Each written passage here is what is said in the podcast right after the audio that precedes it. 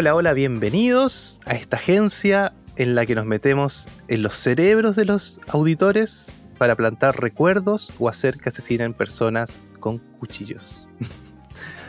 Soy Jonathan Barrier Gel Soy Francisco Torres. y este es un episodio especial de Función Especial Cine. ¿Cómo ha andado don Francisco en estas... ¿Cuántas semanas ya? ¿Dos semanas sin podcast? ¿Tres semanas? No, el tiempo ya, ya no, lo- no lo registro. En realidad, ¿hace cua- ¿cuál fue el último capítulo? Fuimos... Y sí, hablamos de Dune, de Duna, Duna. sí. ¿Cuánto? ¿Dos horas? ¿Una hora y media? Como una hora y media o menos. Ya, ok. Pero nos vemos toda la semana en nuestro capítulo semanal.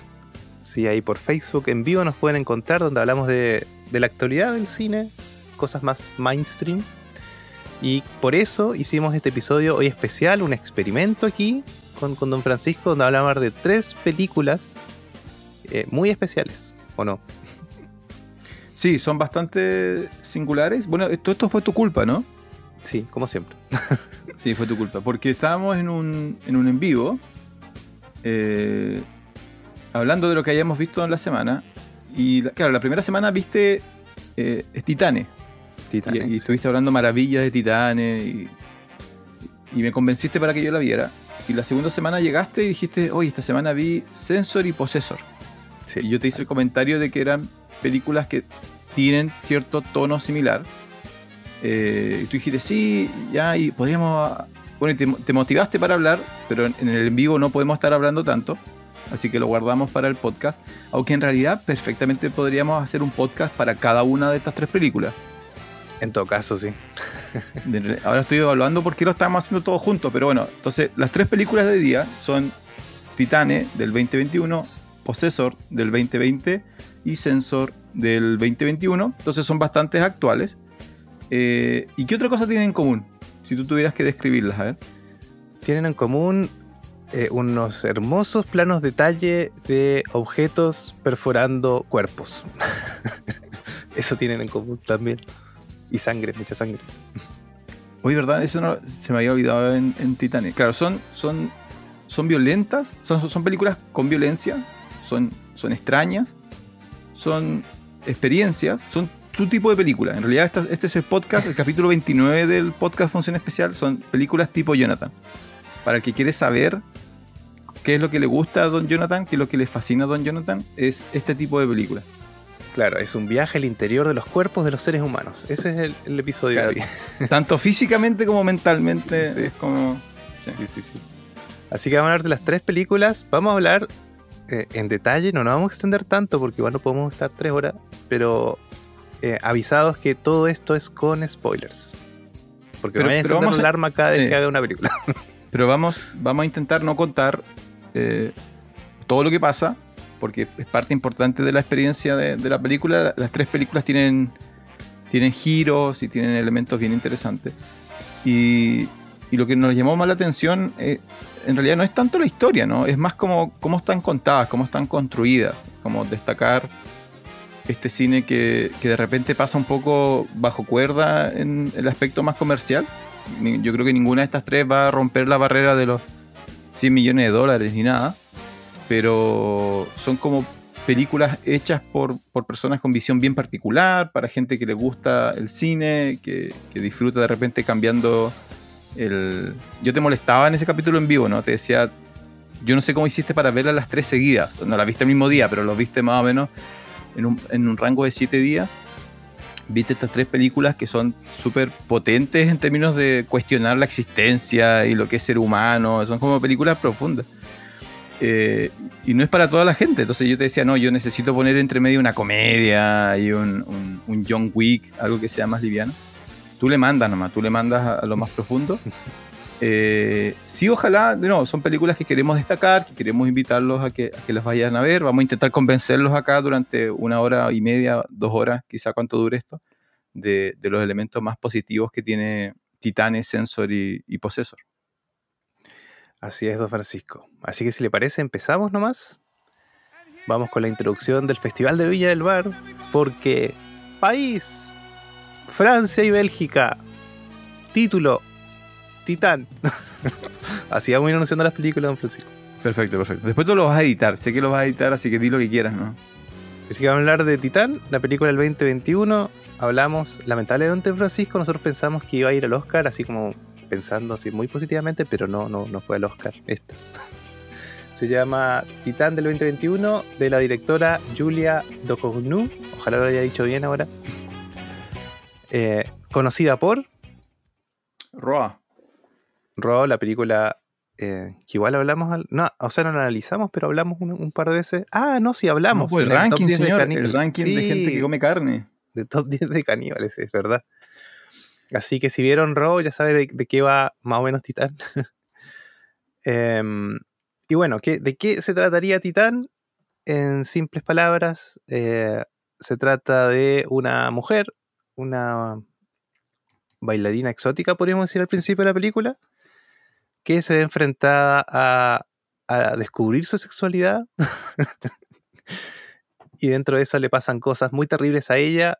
Y, y en un momento de la película se vuelve otra película, pero está bien porque la película lo hace súper bien. ¿O no? ¿O qué, qué otra definición tiene don Francisco? Em, lo que pasa es que cuando yo, cuando yo, porque tú, tú la vi antes de verla, ¿qué sabías de Titanes? Sabía que le iba muy bien en Cannes, eh, que, que mucha gente estaba hablando que era la película, tal vez, de Cannes. De hecho, ganó, parece, ¿no? No estoy seguro. Sí, salió, obtuvo algunos premios. Sí. Eh, Lo que pasa es y que bueno, yo- con la directora igual me, me interesó un montón. Yo, la, la descripción de Titanes hablaba de que era una película de body horror. Mm, Entonces sí. yo, yo más o menos, ese fue mi, mi, mi acercamiento. Hubiera sido interesante no saber eso, no, no conocer esa, esa, esa descripción, porque la película no, lo, no necesariamente, los primeros minutos no, no juega con eso. Eh, lo va como integrando mm, gradualmente. Eh, body horror eh, ti- tiende a ser, no sé si hay muchas películas sobre eso, es, es esta idea de, mm, de cosas muy explícitas eh, que suceden con el cuerpo humano, como manipulación del cuerpo humano, pero no, no, es, no se refiere al slash, no se refiere a que le corten la cabeza, sino que es como a la modificación violenta de la naturaleza normal del, del cuerpo humano. Eh, Y esta película lo, lo va, o sea, comienza con un accidente, la protagonista tiene un accidente, le colocan una placa de acero en la cabeza, pero luego pasan muchos minutos donde no es tema y, y poquito a poquito te lo van metiendo y, y el final es una cosa que, que, eh, impactante y que te deja como pensando así como realmente qué es lo que he estado viendo los últimos 90 minutos, pero juega, durante los 90 minutos juega con los géneros de manera bien, bien inteligente, como dices tú, pero me hubiera gustado no saber nada, así como me hubiera gustado sentarme, porque los primeros minutos hubiera sido una película sobre, sobre autos y sexo, y luego se transforma en eh, asesino en serie, y luego se transforma en un thriller, y así cambia como 3, 4 veces, y como dices tú, lo hace súper, súper bien. Sí, vamos a hablar en... ¿Por qué hicimos el podcast? Le dije a don Francisco, hagamos un podcast porque quiero hablar en detalle de algunas cosas que pasan en la película, precisamente. No contar toda la película como hizo Francisco, pero... eh, así que si no la vio, vaya a verla ahora, el momento, y vuelva. porque vamos a conversar de varias cosas.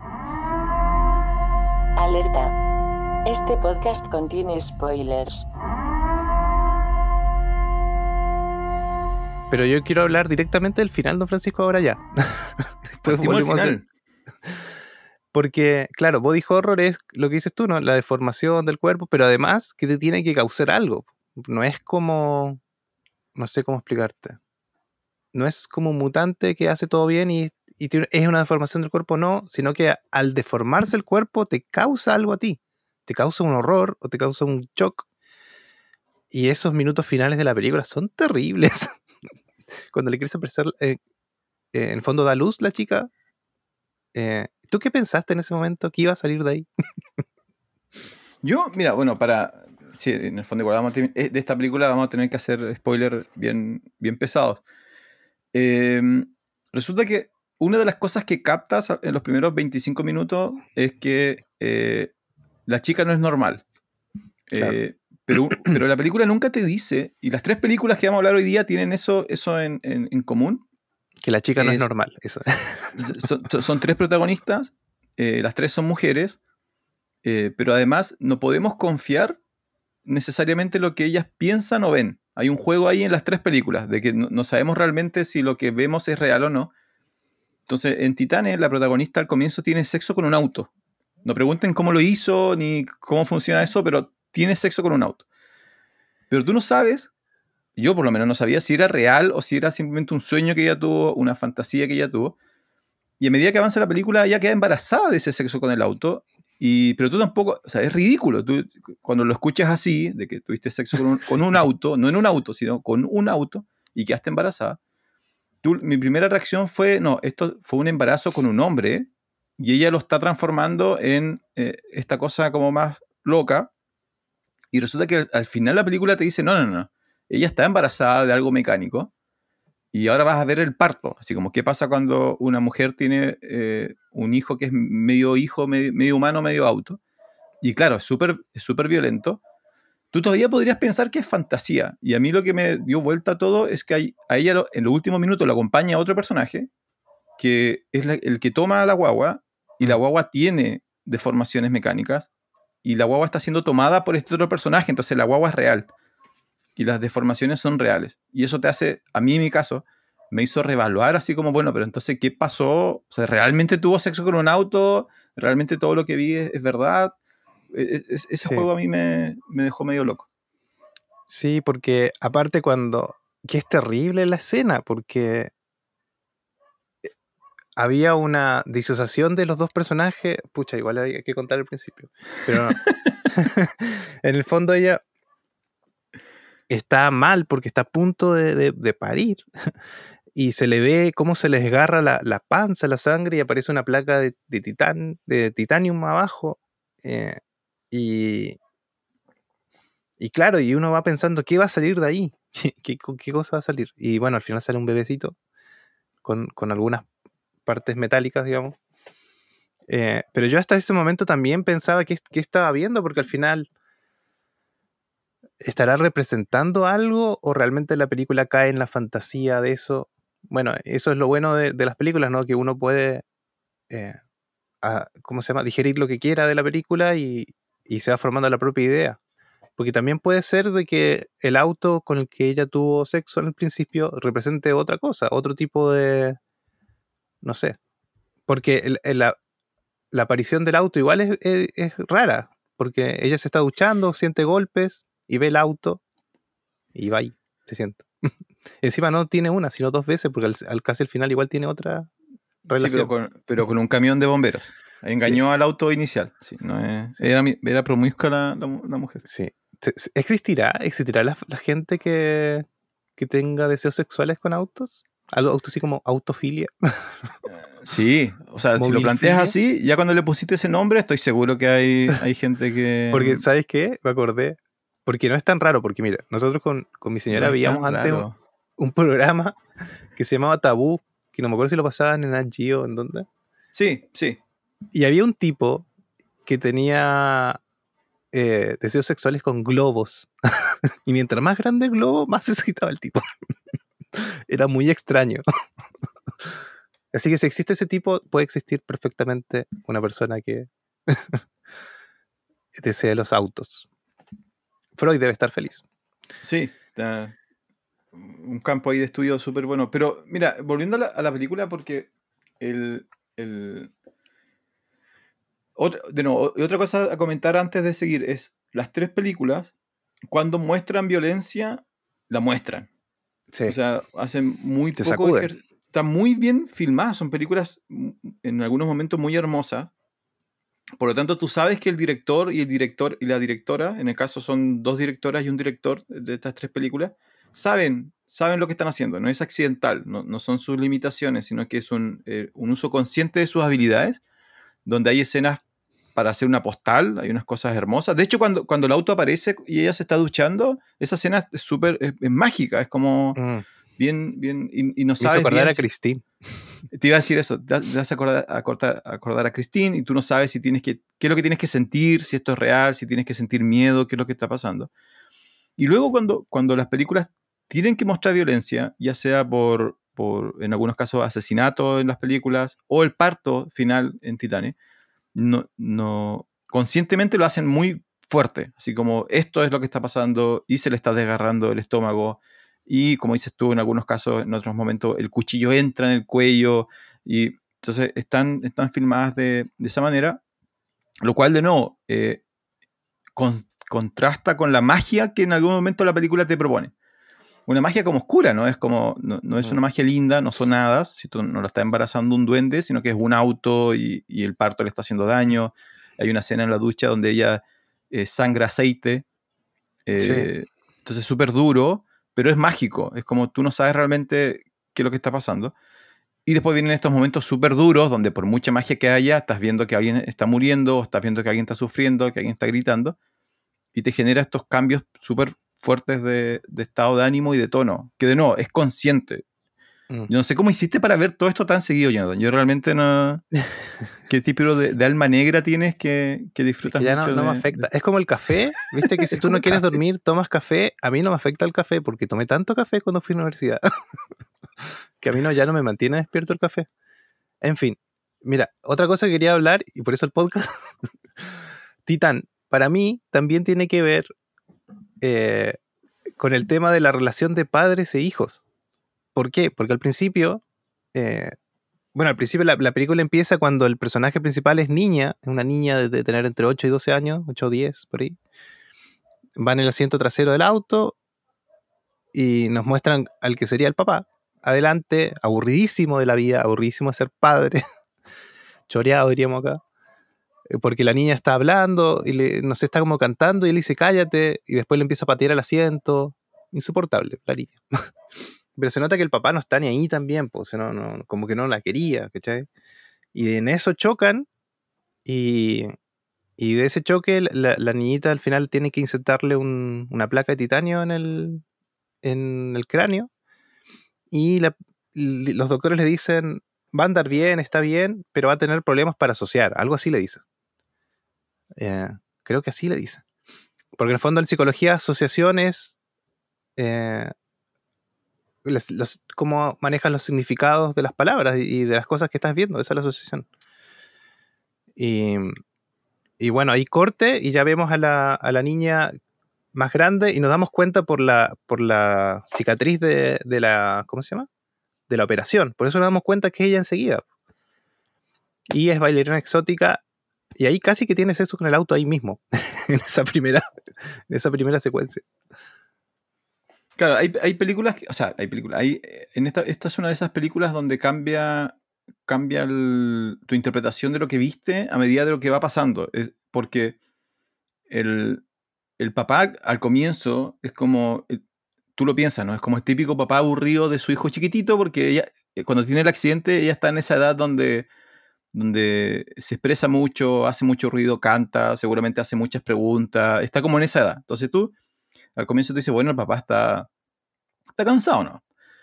Eh, y luego tiene el accidente y tú asumes en el accidente, a partir de lo que dice el médico, eh, que ella no es normal. O sea, tú, a partir de ese momento te deberías entender que ella ya no es una persona normal, eh, pero no esperas que se transforme en una bailarina exótica que baila como en exposiciones de autos. Es el, el- Ah, sí. no, es una- no es un bar de mala muerte, es, son autos de lujo acompañados de mujeres. Y, es, y, ese, y ese mundo sí existe, pues, uno lo, lo- lo ha visto. Eh, que es un poquito incluso el, el mundo más el- es como el lado B oscuro de Rápido y Furioso. pues. Cuando tú ves las primeras de Ah. Rápido y Furioso, hay mucha asociación de auto con mujeres. Claro. Así como- Pero una cosa que se me fal- faltó, que es igual importante, que la niñita sale de la operación cuando es Ya, niñita, abraza el auto. abraza y le da un beso al auto. Y tú dices, Sí, qué eso es raro. Pero, pero, de nuevo, el, el médico dijo que ella era- iba a ser rara. Entonces tú, tú dices, bueno, ya, es una ni- ahora quedó como una niña rara, tuvo un momento traumático, se accidentó, tuvieron que operarla. Y bueno, eso también, tú después dices, bueno, eso lo lleva a, a ser bailarina exótica. Y después ella tiene una noche ahí de, de- de trabajo y vuelve a la casa, a su casa donde vive con sus papás, y su papá la rechaza. Y tú asumes, yo asumí que la rechazaba porque él sabía que ella era bailarina exótica. Entonces era como que yo todavía justificaba a la, a la chica. Yo decía, no, pobre chica, pero también entendía al papá. Y luego eh, descubres, a medida que conoces más a la chica, que quizá el papá tenía, tenía razón. Quizá el papá sabía lo- los cos- las cosas ocultas que habían detrás de la hija. Eh, Sí, porque en el, yo no, ahora tendría que revisar, pero voy a decirlo igual. Me parece que en un momento, porque ella sale, sale del, del club, pasa todo en la misma escena, no me acuerdo. Pero ella sale y hay un tipo que la persigue, le dice, dame tu Sí. autógrafo. Es como, hay harta gente como que la sigue a ella, parece que es famosa en ese mundo. Sí. Y te, te dan a entender también que en el fondo ellas son bailarinas y hay autos, pero no pasa nada más, porque hay tipos que lo sacan, oye, no se puede tocar, ¿cachai? Eh, y que a un tipo que lo echan. Y después ella, el, el tipo es tan insistente que ella le, baja la ventanilla y le da un beso y ahí lo asesina. que ya ahí ya la película te, te- te marca el tono porque es terrible lo que pasa ahí. Sobre todo a mí que me pasó eso en el oído, ver esa escena fue terrible.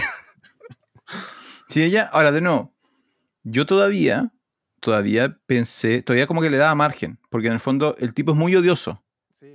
El tipo es muy, muy odioso, casi agresivo. Entonces, ella tiene como esos, ella tiene como esos palos de, mm, de, orientales que se usan para sujetar el pelo. Sí, Entonces, lo saca y como que eh, se besa con el tipo, como, y tú dices, ah, ya lo está haciendo para dejarlo tranquilo. Y ella saca, mientras se están besando, ella saca el palo de su pelo y se, se lo eh, entierra en la oreja. Ahora, tú no sabes si eso fue planificado, simplemente ella como que lo intentó. Yo pensé así como, bueno, lo atacó y justo le achuntó a la oreja. Te muestran qué pasa cuando sucede eso. O sea, el tipo no muere en un segundo, sino que te muestran que sufre, empieza a, a soltar espuma de la boca. Es una escena de muerte que dura como sus buenos segundos. Mm. Eh, y tú dices, chuta, ¿ahora, ¿ahora qué va a pasar? Ella se va a poner a llorar. Y ahí sucede el primer momento, ahí la película cambia, porque ella simplemente dice como, se va a bueno. Se va a duchar o no? no, agarra el, cuer- agarra el cuerpo, lo, Ah. sube atrás del auto y luego se va a duchar, así como ya, esto, tú dices, bueno, pero esto ya le ha pasado antes, que lo que, quizás está en shock, ahí sale de la ducha y tiene sexo con el auto y se va a su casa a tomar desayuno y, y en- mientras ella está escuchando noticias, llega su papá, que ya lo mira como con desdén, como que claramente ya le cae mal, algo, algo, no hay, no hay una buena relación padre-hijo. Y en las noticias empiezan a hablar de, no sé si lo notaste, empiezan a hablar Sí. de un asesino en serie. Eso te iba a contar, po, por eso Dicen, la policía todavía no encuentra pistas sobre este asesino en serie.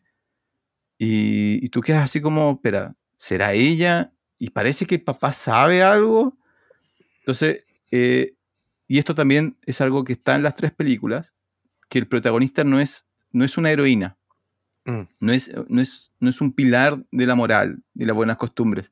Las, las tres protagonistas en las tres películas pueden ser categorizadas como antihéroes e incluso con actitudes bien villanescas. Claro, pero aún así, claro, tú te pones de parte de la historia de ella, ¿no? Aunque tú ves todo lo que estás viendo. Sí, ese juego súper. Yo creo que en términos de guion y, y de director están súper bien logrados en las tres. Eh, y es fascinante cómo tú intentas ponerte a, de- a favor de ella y como que igual no quieres que le pasen cosas malas, aunque eh, en el caso de Titane, eh, la, la protagonista tiene muy pocas cosas que la redimen. O sea, en realidad es bastante mala persona. Sí. eh, ya- la- la- no, sé, no sé el nombre. Te aprendiste el nombre de la protagonista, ¿no? No me acuerdo, no me acuerdo el nombre. Eh, ahí lo voy a buscar. Pero, eh, claro, pasa eso. Y, y yo, porque igual en ese en vivo te decía que también trata de la sexualidad, de la identidad, comillas, de identidad de género. No, pero calma, calma. No te, buscando- calma, no te mue- calma, calma, calma, calma. Ya está, te- tú pasas de un, de un tema a otro sin, sin asco. sin Entonces, cambios. calma, calma. Entonces, en los primeros minutos vemos a este padre que rechaza a su hija. Ella tiene un embarazo con el cual tiene una relación súper rara. Y a la mitad de la película, ella conoce a un hombre que es un bombero que perdió a su hijo. Y que lleva eh, años buscando a su hijo perdido. Y ella que se estaba escondiendo, porque ella termina siendo una, una, persona perseguida por la ley, se disfraza de hombre y él la confunde como su hijo. Entonces, en la, en la película, como dices tú, hay constantes relaciones a qué significa ser padre, a padres que no quieren tener hijos, a padres que perdieron el hijo y hacen todo por recuperarlo. Ahí está ese juego que termina con ella eh, teniendo este parto terrible. Entonces, como dices tú, constantemente hay una temática ahí de, de qué significa la, la paternidad y la maternidad. Claro, y, y claro, está eso de que ella se hace pasar por hombre, eh, pero eh, como era antes, por eso lo de la sexualidad, ella tiene como una amiga o una conocida dentro de lo que hace y después la invita a su Otra casa, ¿te bailarina. Otra Sí, bailarina. otra bailarina y, y bueno, hay un tema, ella, ella nunca había estado con una mujer, no sé, y, y todo sale mal y la, la mata y ahí termina matando a todos los de la casa. Y, y todo ese, ese, eso es lo que está pasando, que es como raro porque son asesinatos súper violentos, pero tú sigues viendo lo que está pasando, no sé, te atrapa la película, tiene algo que te atrapa. Y después, bueno, la empiezan a perseguir, tienen como el retrato de ella, entonces ella dice, ah, ve un póster o algo, o antes ya lo había visto, de que hay un niño desaparecido. Y parece que ella ve que se parece un poco y, y se hace unas transformaciones para parecer hombre, ir a la policía diciendo, yo soy ese niño desaparecido, y ahí aparece el bombero, ¿cierto? Y yo llego a eso porque yo no sé si él se da cuenta que es su hijo, porque en el fondo él solamente quiere tener un hijo, ¿cachai? Quiere Claro, volver a sí. tener su hijo desaparecido. Entonces dice, no necesito pruebas de ADN, pero es a propósito, porque él quiere creer que tiene a su hijo de vuelta nomás, ¿cachai? Sí, sí. Sí. Él, él, él- el, el personaje de él, que realmente tenemos que habernos aprendido los nombres, Vincent, acá lo busqué. Vincent, que es el capitán de los bomberos, eh, representa eso, que en todo caso es un personaje que ya hemos visto en otras películas, que es eh, alguien que su- perdió un hijo de muy temprana edad y eh, toda su vida gira alrededor de eso y él está dispuesto a, a muchas cosas para, para recuperar eso que perdió. Y en este caso él, en algún momento ella lo hace evidente, ¿no? Casi le dice en su cara así como, ella habla muy poco, Sí. Eh, actúa muy bien con la cara, con, su- cuerpo, pero ahí tiene muy pocas líneas para ser una protagonista. Pero en, algún- en algún momento casi como que le dice, ¿no? No soy, no soy tu hijo, de hecho soy mujer. Y él aún así le dice, bueno, entonces eres mi hija. Entonces, una vez que él recupera lo que es ser padre, se niega a, rechazarlo de nuevo. Eh, ahora, él también tiene ahí un tema, de verdad, en estas películas son todos los personajes son como Incompleto, sí, le faltan cosas, sí. sí. él tiene un, hay un tema. Yo al principio pensé que él tenía un problema con su sexualidad. Al final no sé qué, qué problema tenía él. Él- Sé que se inyectaba esteroides, Mm.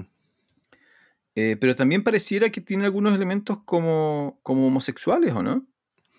Sí, te- yo por eso te, te lo llevaba a ese lado. Primero que él acepta, sabiendo que no es su hijo en el fondo, lo acepta como hijo, ella no habla porque, claro, habla y van a darse cuenta que no es su hijo. Encima con la voz se va a dar cuenta. Entonces casi toda, toda esa secuencia de la mitad de la película es, eh, ella, como dices tú, ella no habla, no, no puede hablar. Eh, pero me- quería mencionar también que eh, a, a diferencia de otras películas que, de las que hemos hablado que hace mal eso de cambiar de tonos, esta película la hace súper bien porque venimos de, de una chica que es asesina en serie, así como terrible, tipo slasher la película, y cambia ahora donde ella se hace pasar por otra persona y es un drama gigante, es un dramón. La película se, se transforma en un drama bien, bien potente.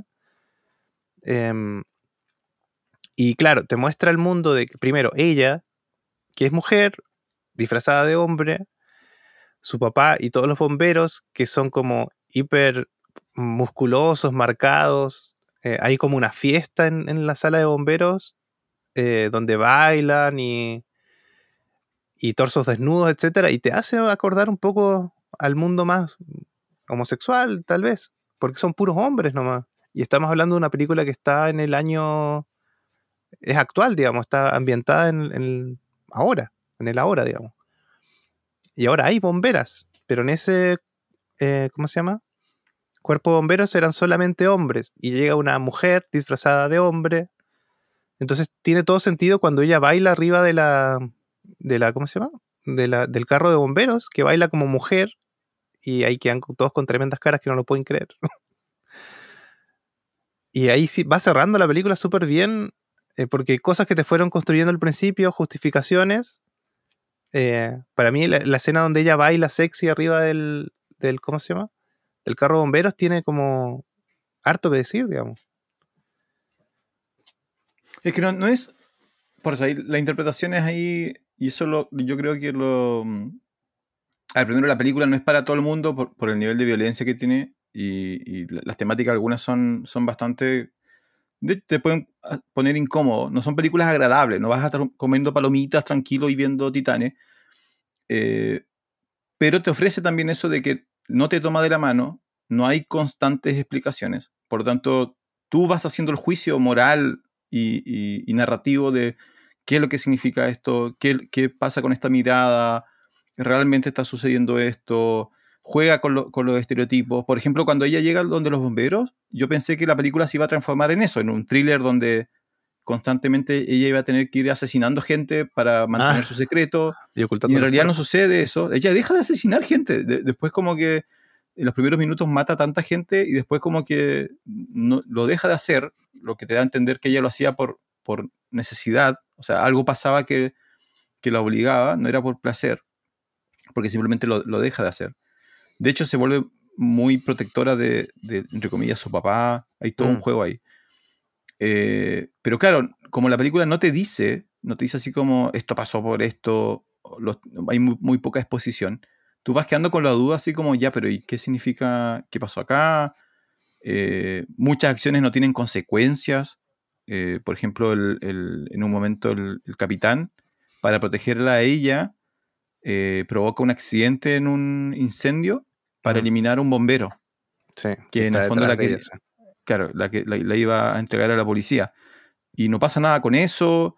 Eh, entonces es un mundo muy distinto al que normalmente te ofrecen las películas norteamericanas, donde la fórmula está como hecha. Así como, si tú matas a alguien, va a llegar la policía y la policía te va a atrapar. Y aquí no, nada de eso pasa. Así como la, la, chica mató a ocho personas, la policía jamás está cerca de atraparla. Incluso después de la película como que se olvida que están estos asesinatos. Tú te olvidas que hay una asesino en serie.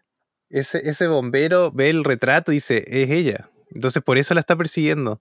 Claro. Es el único que se da cuenta en toda la película. El único que se da cuenta. Entonces como muy, muy rara, eh, muy europea, muy, muy de la directora. Tiene muchos elementos de, de mm. Roa, donde en Roa pasan muchas cosas terribles que tú en una película gringa terminarían en, en un juicio y no, los europeos como que tienen otra visión del mundo, así como que ellos están muy conscientes que, que hay personas que pueden hacer cosas malas y no necesariamente van a llegar a la justicia.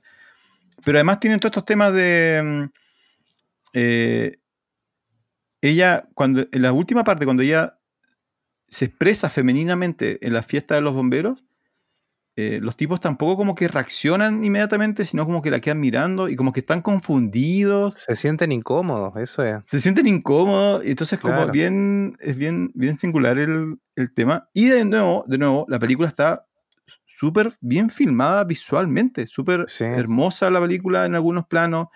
Eh, por tanto, es este juego de, te hace incómodo, pero lo hace muy, muy em, fácil de observar. Es como no es tramposa la película. Es como, esto es lo que está pasando, acá hay un primer plano, acá están estos hermosos colores de esta situación súper extraña eh, y, como que te invita, así como ya, tú experiencia lo que tengas que experimentar, ¿no? Pero esta es la película. Así como no, me voy a justificar, no la voy a sobreexplicar. En ese sentido es súper interesante. Sí, y bueno, justamente hablando de sobreexplicar, o sobreentender, o sobreanalizar, es interesante eh, lo que pasa ahí en, esa escena, por la que te decía, donde ella baila, porque. Eh, ¿Cómo se llamaba? ¿Vincent? ¿Se llama el, papá? Sí. Está dispuesto a decir, a aceptar de que no es, porque él sabe que no es su hijo. Él sabe, lo sabe. Pero solamente por tener la sensación de tener un hijo, él está dispuesto a aceptar a este. Alexia se llamaba la chica. Alexia em, Alexia también hay un quiebre donde ella, ah, parece que cuando él se está inyectando algo, ella, ella le ayuda y ahí hay como una intimidad entre ellos, o sea, es como una relación de, sé tus secretos más oscuros, Entonces ella igual hace el rol de, hijo con él, ¿cierto? Lo acompaña, eh, tiene como, empiezan a tener como una relación de padre-hijo ahí, pero se rompe cuando ella baila como mujer adelante de todos los otros tipos. Entonces él está dispuesto a un montón de cosas, pero no a que baile como afeminado, ¿cachai? Delante de otros tipos que claramente hay como un tema ahí medio, eh, no sé, homosexual, no sé, no sé cómo, cómo explicarlo sí, hay un, hay un, él, lo que se inyecta es, es em, esteroides. Él, mm. él hay un juego ahí, por eso, yo, esto es muy francés en ese sentido, habría que conversar, necesitamos un amigo francés para que nos cuente cómo funciona, porque em, la forma en la cual te presentan el cuerpo de bomberos es como un cuerpo casi militar en su estructura, Mm. eh, hiper masculino. Así claro, como, el que más músculo es el que manda, el, alfa. Claro, el- es casi un tema así como de, de machos alfa. Entonces el capitán se está haciendo viejo. Entonces él se está inyectando esteroides y hace ejercicio. Y los esteroides es lo que te permiten el crecimiento rápido de los músculos. Entonces él como que quiere, Mm. está envejeciendo, pero quiere mantener ese cuerpo de, de- de- de bombero musculoso. Pero al mismo tiempo, cuando él- están en una fiesta, como la mitad de la película, él baila de una manera súper, eh, no masculina, casi así como un poco homoerótica. Pero no importa porque son todos hombres y es como, está este juego de, de- súper raro de, de- de un montón de hombres que viven todos en el, el mismo edificio y son todos súper masculinos. Está como este tema. Y ella, claro, quiebra eso. Quiebra cuando, cuando se expresa de manera tan femenina. Pero también te, y los tipos se confunden. Pero tú también podrías pensar que quizá parte de la confusión de ellos es que están viendo a alguien que creen que es hombre, pero que les resulta como atractivo. Mm, Hay sí. como un tema ahí donde, eh, entonces es súper, súper eh, complejo. Después no sé si te acuerdas que aparece la, aparece la, La mamá. la, espo- la esposa del, del capitán. Claro. Y ella, y la, ella que la la mamá del descubre desaparecido. Sí, La se da descubre cuenta enseguida cuando se y sientan a la dice- mesa. y le dice, no, no eres mi hijo. Eh, después descubre que es mujer. Y ella simplemente le dice, mira, ¿sabes qué? No voy a decir nada porque es un tema de mi marido, casi le dice. Así como que, que, él, que él haga lo que quiera, pero que como que ya no me moleste con lo del hijo. Así como mientras, mientras, no, metan a- mientras no la metan ahí al baile, como que está contento con mantener esta mentira, lo cual es una, una, una decisión súper eh, antinatural en términos cinematográficos, pero súper normal en términos humanos. O sea, Sí. yo, yo, a mí me sorprendió, yo dije, chuta, acá la mujer va a dejar la embarrada y va a ser como el típico escándalo de película. Y en el fondo le dice, no, ¿sabes qué? Eh, él ya no es mi marido, es mi ex. Eh, quiero que esté, más que feliz, quiero que esté tranquilo. Así que voy a mantener esta mentira. Gracias, buen día, nos vemos. Sí. Y tú Y mientras así pasa como- todo eso, la chica Alexia ya tiene panza, tiene guatita de Sí, embarazada. tiene como siete meses, ocho meses.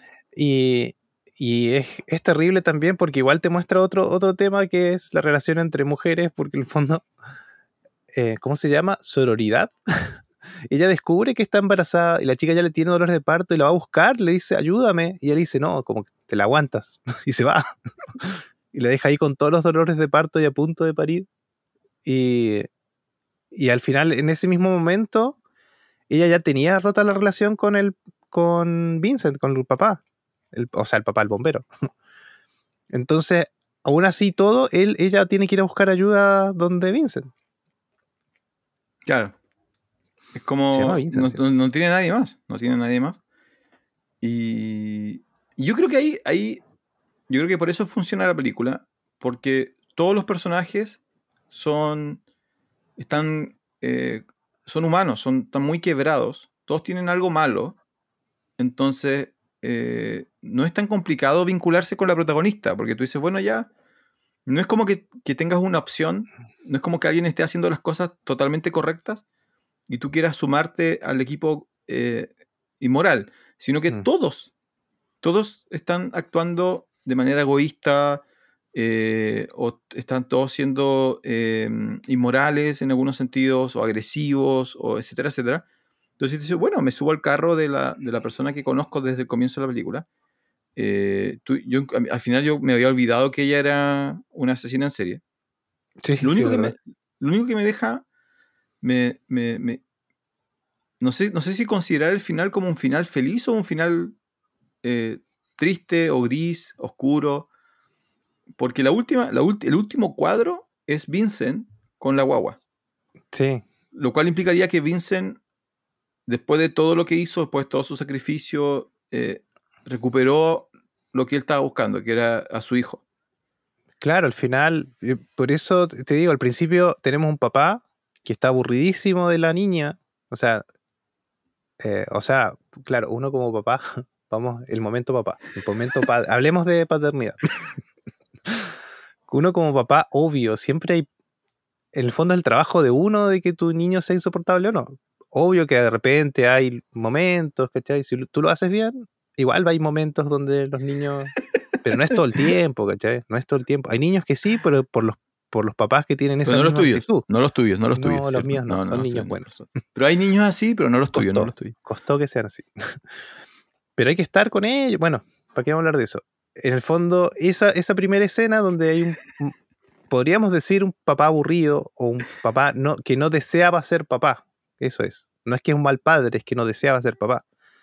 Y el último, que es Vincent con ese bebé y feliz, con el cadáver de, de Alexia al lado de él, porque la chica murió. Y, y él es feliz con el bebé, porque va a ser padre de nuevo, ¿cachai? Si e- esa es la felicidad de él. Tiene un hijo nuevo, tiene de vuelta a ser padre. Claro. Y, y de hecho, en la, en la- en la mitad de la película te van mostrando que él, a pesar de todo lo que sabe de Alexia, o de, de que no es su hijo real, pero él sigue en el, papá, en el rol de papá, lo, lo integra a los bomberos, quiere que le vaya bien, ¿cachai? En el fondo es el, el mejor padre de la película, es él. Pero Así por que, ah, razones egoístas. Eso es, eso es lo que, lo que a mí me llamó la atención. Él- por lo menos la relación con ella, porque él sabe que ella no es tu hijo. Mm, Entonces él se está esforzando porque él quiere volver a sentirse eh, padre, no porque realmente le importe eh, Alexa.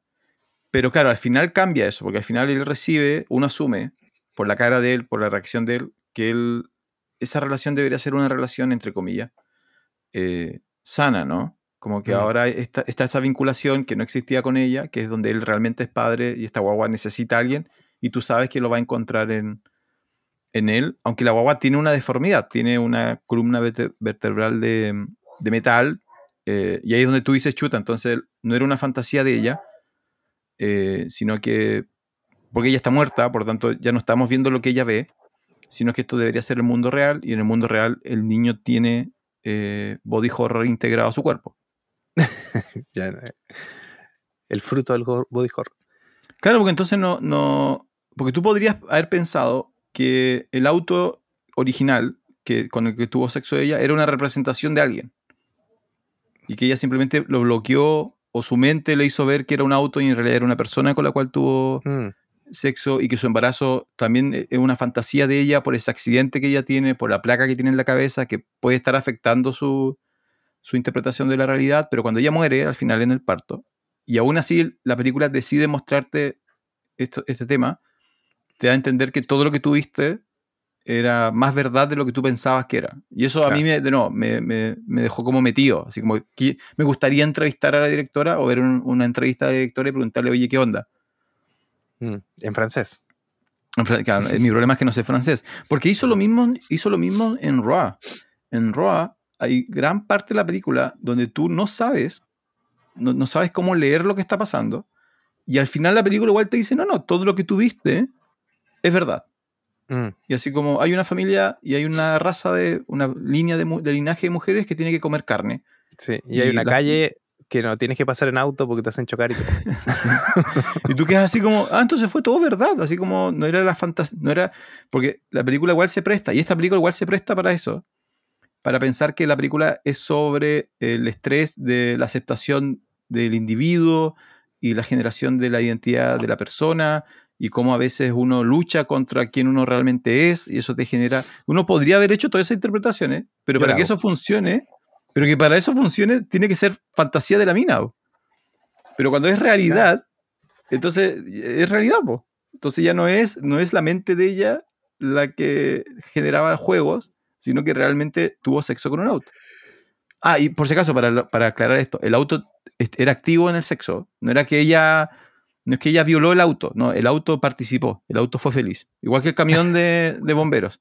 No sabemos que fue, fue utilizado. Como No, se- ah, bueno, un quizá, objeto. claro, fue uno- no, no, no, no fue un objeto, el auto se movía y, y prendía su lucecita y todo. sí, es un tema bien, bien interesante. Claro, la- porque tú al principio me decías que una de las posibles lecturas era que, mm, que tenía que ver con la identidad, ¿no?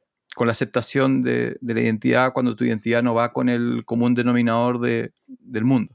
Claro, porque por un lado ella está buscando porque no, al principio no sabemos, después va con una chica y, parece que no, no sé, ¿caché? Después con el auto se siente bien, después hace tema del transvestismo porque se tiene que vestir de hombre.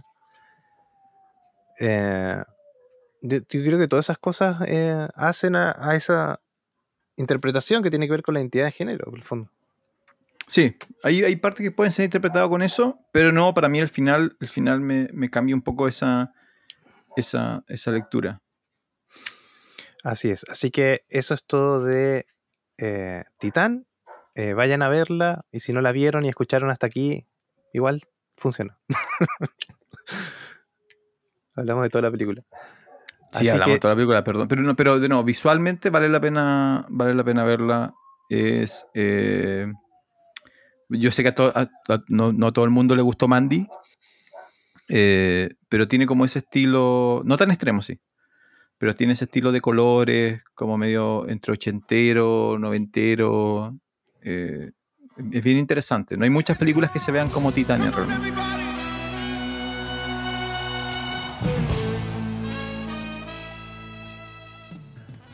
País, Canadá y Reino Unido. Título, Possessor. Director, Brandon Cronenberg. Vamos a hablar de esta película, don Francisco. Hijo de. De, Da- de David, po. de David. de David, David Cronenberg, eh, que yo te lo iba a mencionar antes, porque eh, David eh, Cronenberg, el papá de- del director que vamos a hablar ahora, tiene una película que se llama Crash, que no sé si la has visto.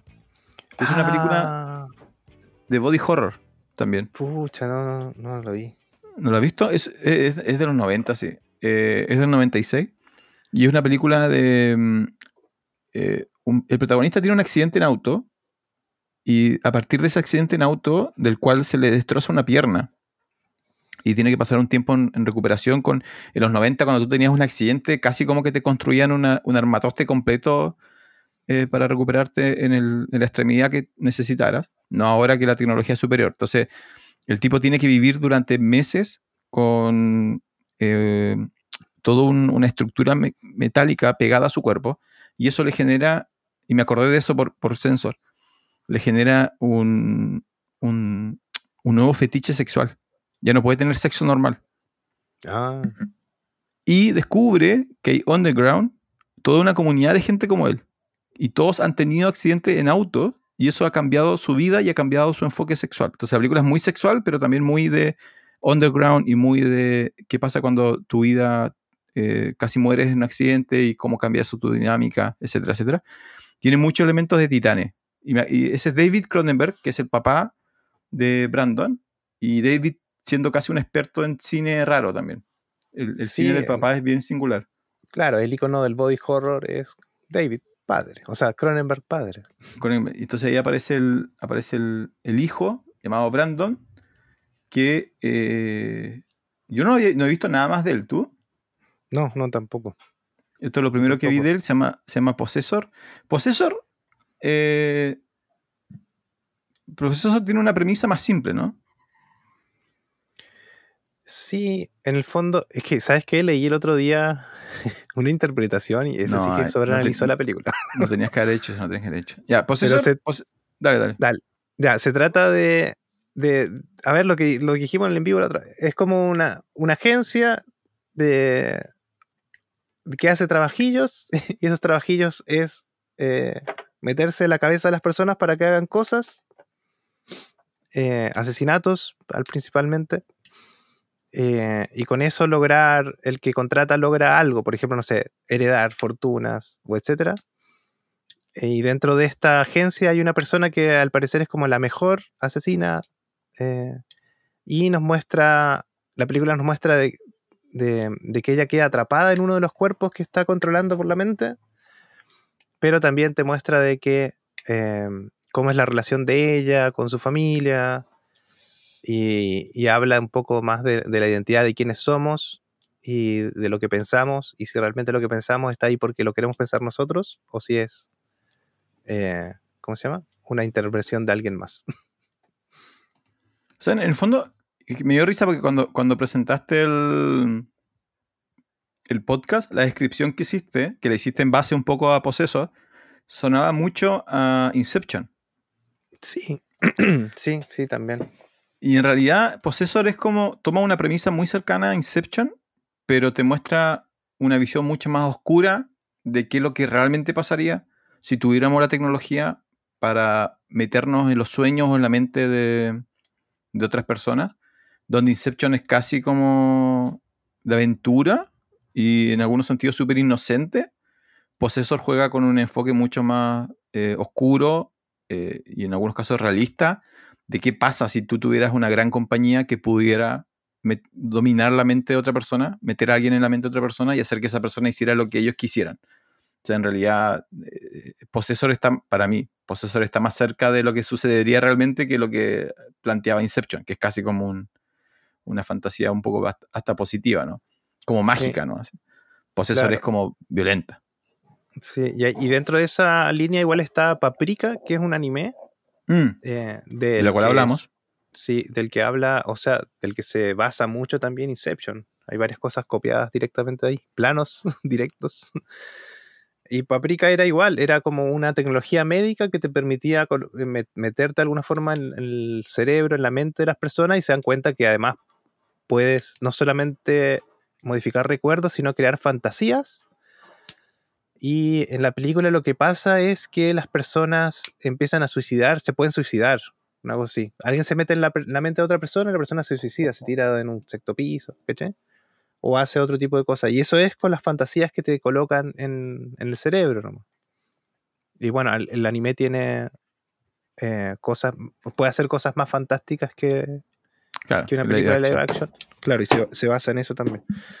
Ahí se, cayó un Funko, se cayó un Funko. Sí, se cayó una cosa que tenía aquí. bueno, pero en em, este, este caso, para, solamente colocar el tono, comienza la película y tú ves que hay un, un, pequeño grupo de mujeres que van a alguna actividad social. Una de esas mujeres está actuando raro, eh, como que está fuera de lugar, como que no, no, algo pasa con ella, tú no sabes lo que pasa. Y esta mujer en algún momento entra al lugar social, es como una promotora, ¿no?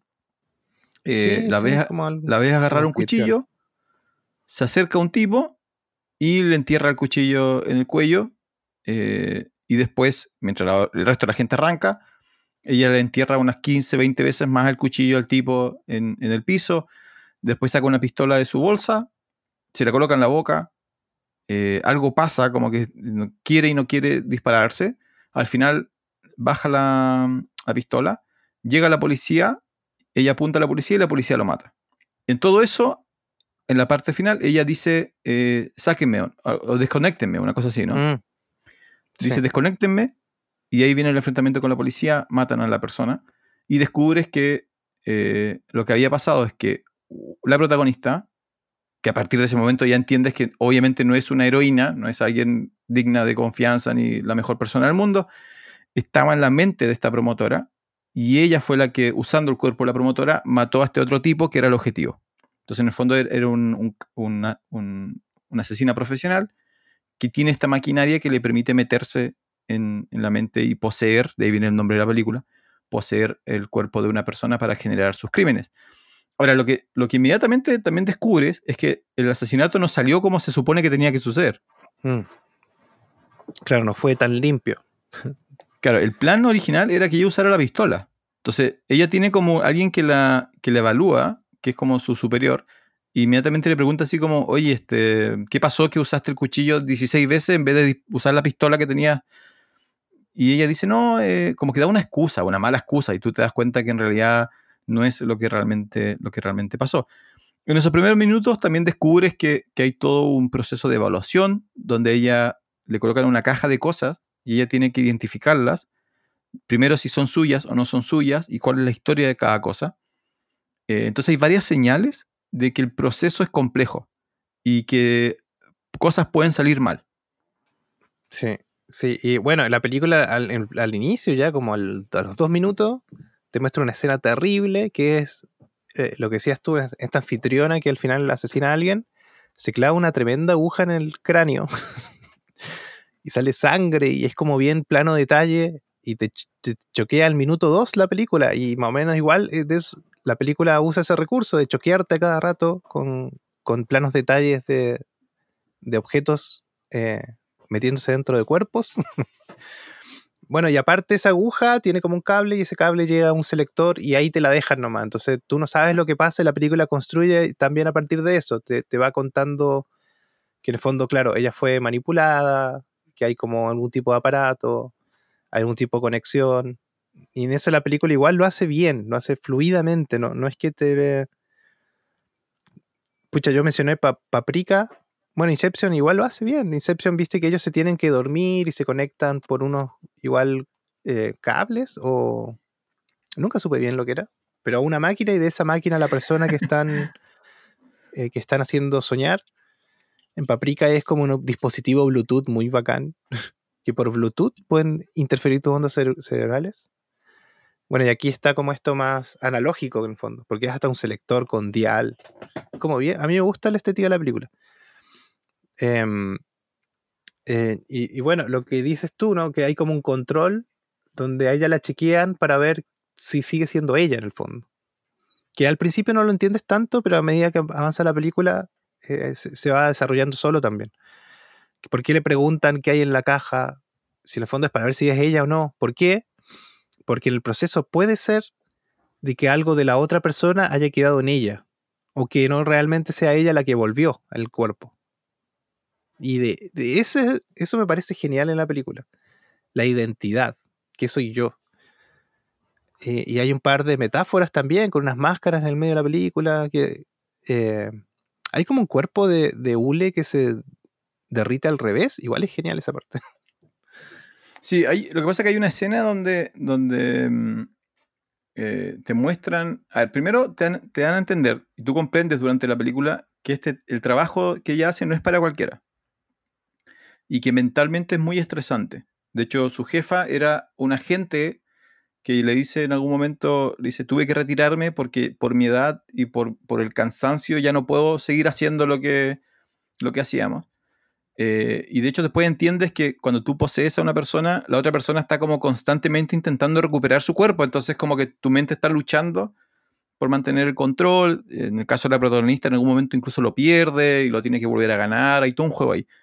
Entonces, cuando ella resuelve el primer caso, fue un éxito, acuchilló, el tipo que acuchilló 16 veces murió, entonces objetivo logrado, eh, le dan otro trabajo y te muestran ese primer viaje, así como qué pasa cuando la mente de ella va en, la mente de él, y es como, te lo intentan representar como que su cuerpo se derrite mm.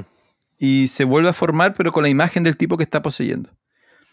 Y al principio es como un, tú lo dices, ah, es un buen efecto nomás, pero luego, 30 minutos después, vuelven a hacer ese juego en el sentido de que eh, en un momento donde tú ya ni siquiera sabes quién tiene control del, tipo que está poseyendo, el tipo eh, encuentra como el cuerpo de ella, la mata y le saca como su cara.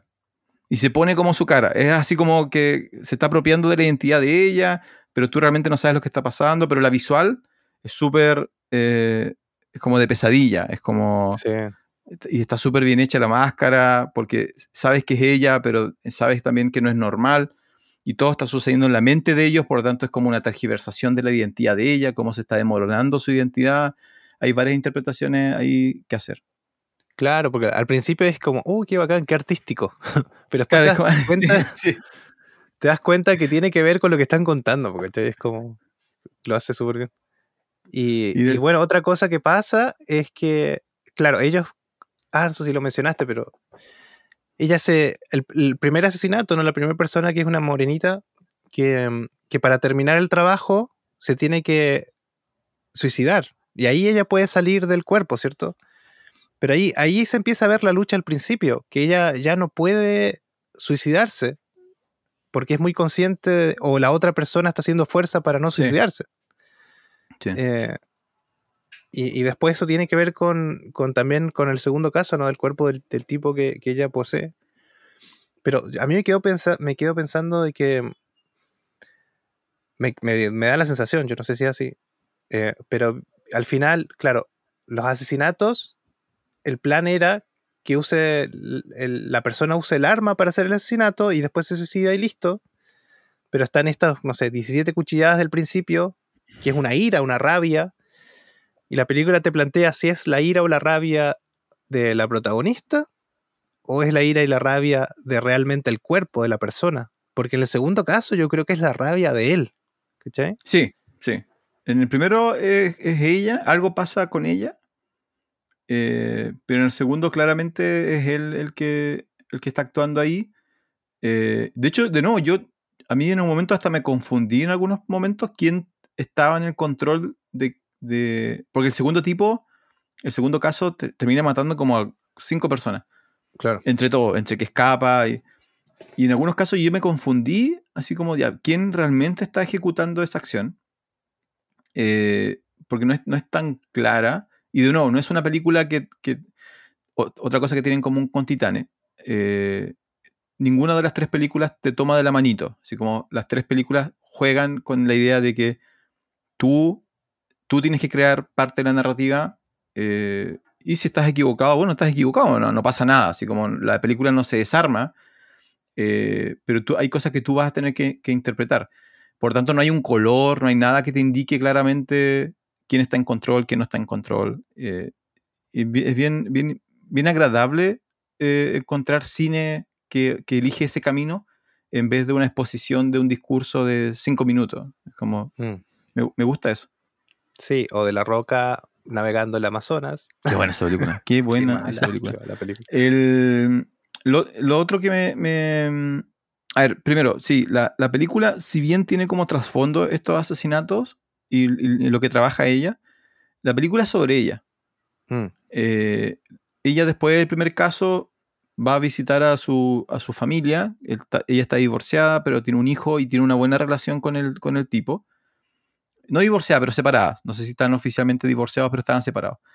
Eh, pero están, ella está, se supone que está intentando reconstruir la vida en familia, pero te van mostrando que ella en realidad, yo creo que ese es como parte del mensaje de la película, pero no, lo hace de manera súper oscura y lo tiene en común con Titane, que ella pareciera intentar construir lo que se supone que es una vida normal, pero claramente Sí. ella no es normal y claramente esa no es la vida que la hace feliz, pero como, Mm. que, como, que lo intenta, así como ya sabes que la vida, se supone que tengo que casarme, se supone que tengo que tener hijos, pero tú ves en su interacción con, con él, con los amigos de él, eh, que no, no, ella no está construida para eso.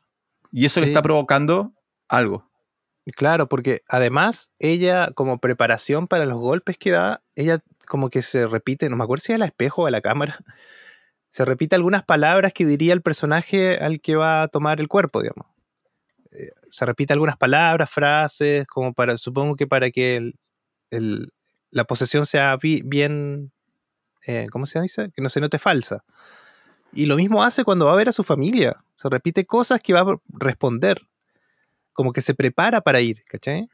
Eso por un lado, y lo otro es que yo no sé si recuerdo bien, pero bueno, parece que la jefa de ella le dice que debería dejar totalmente a la familia porque sería mejor en, en su trabajo.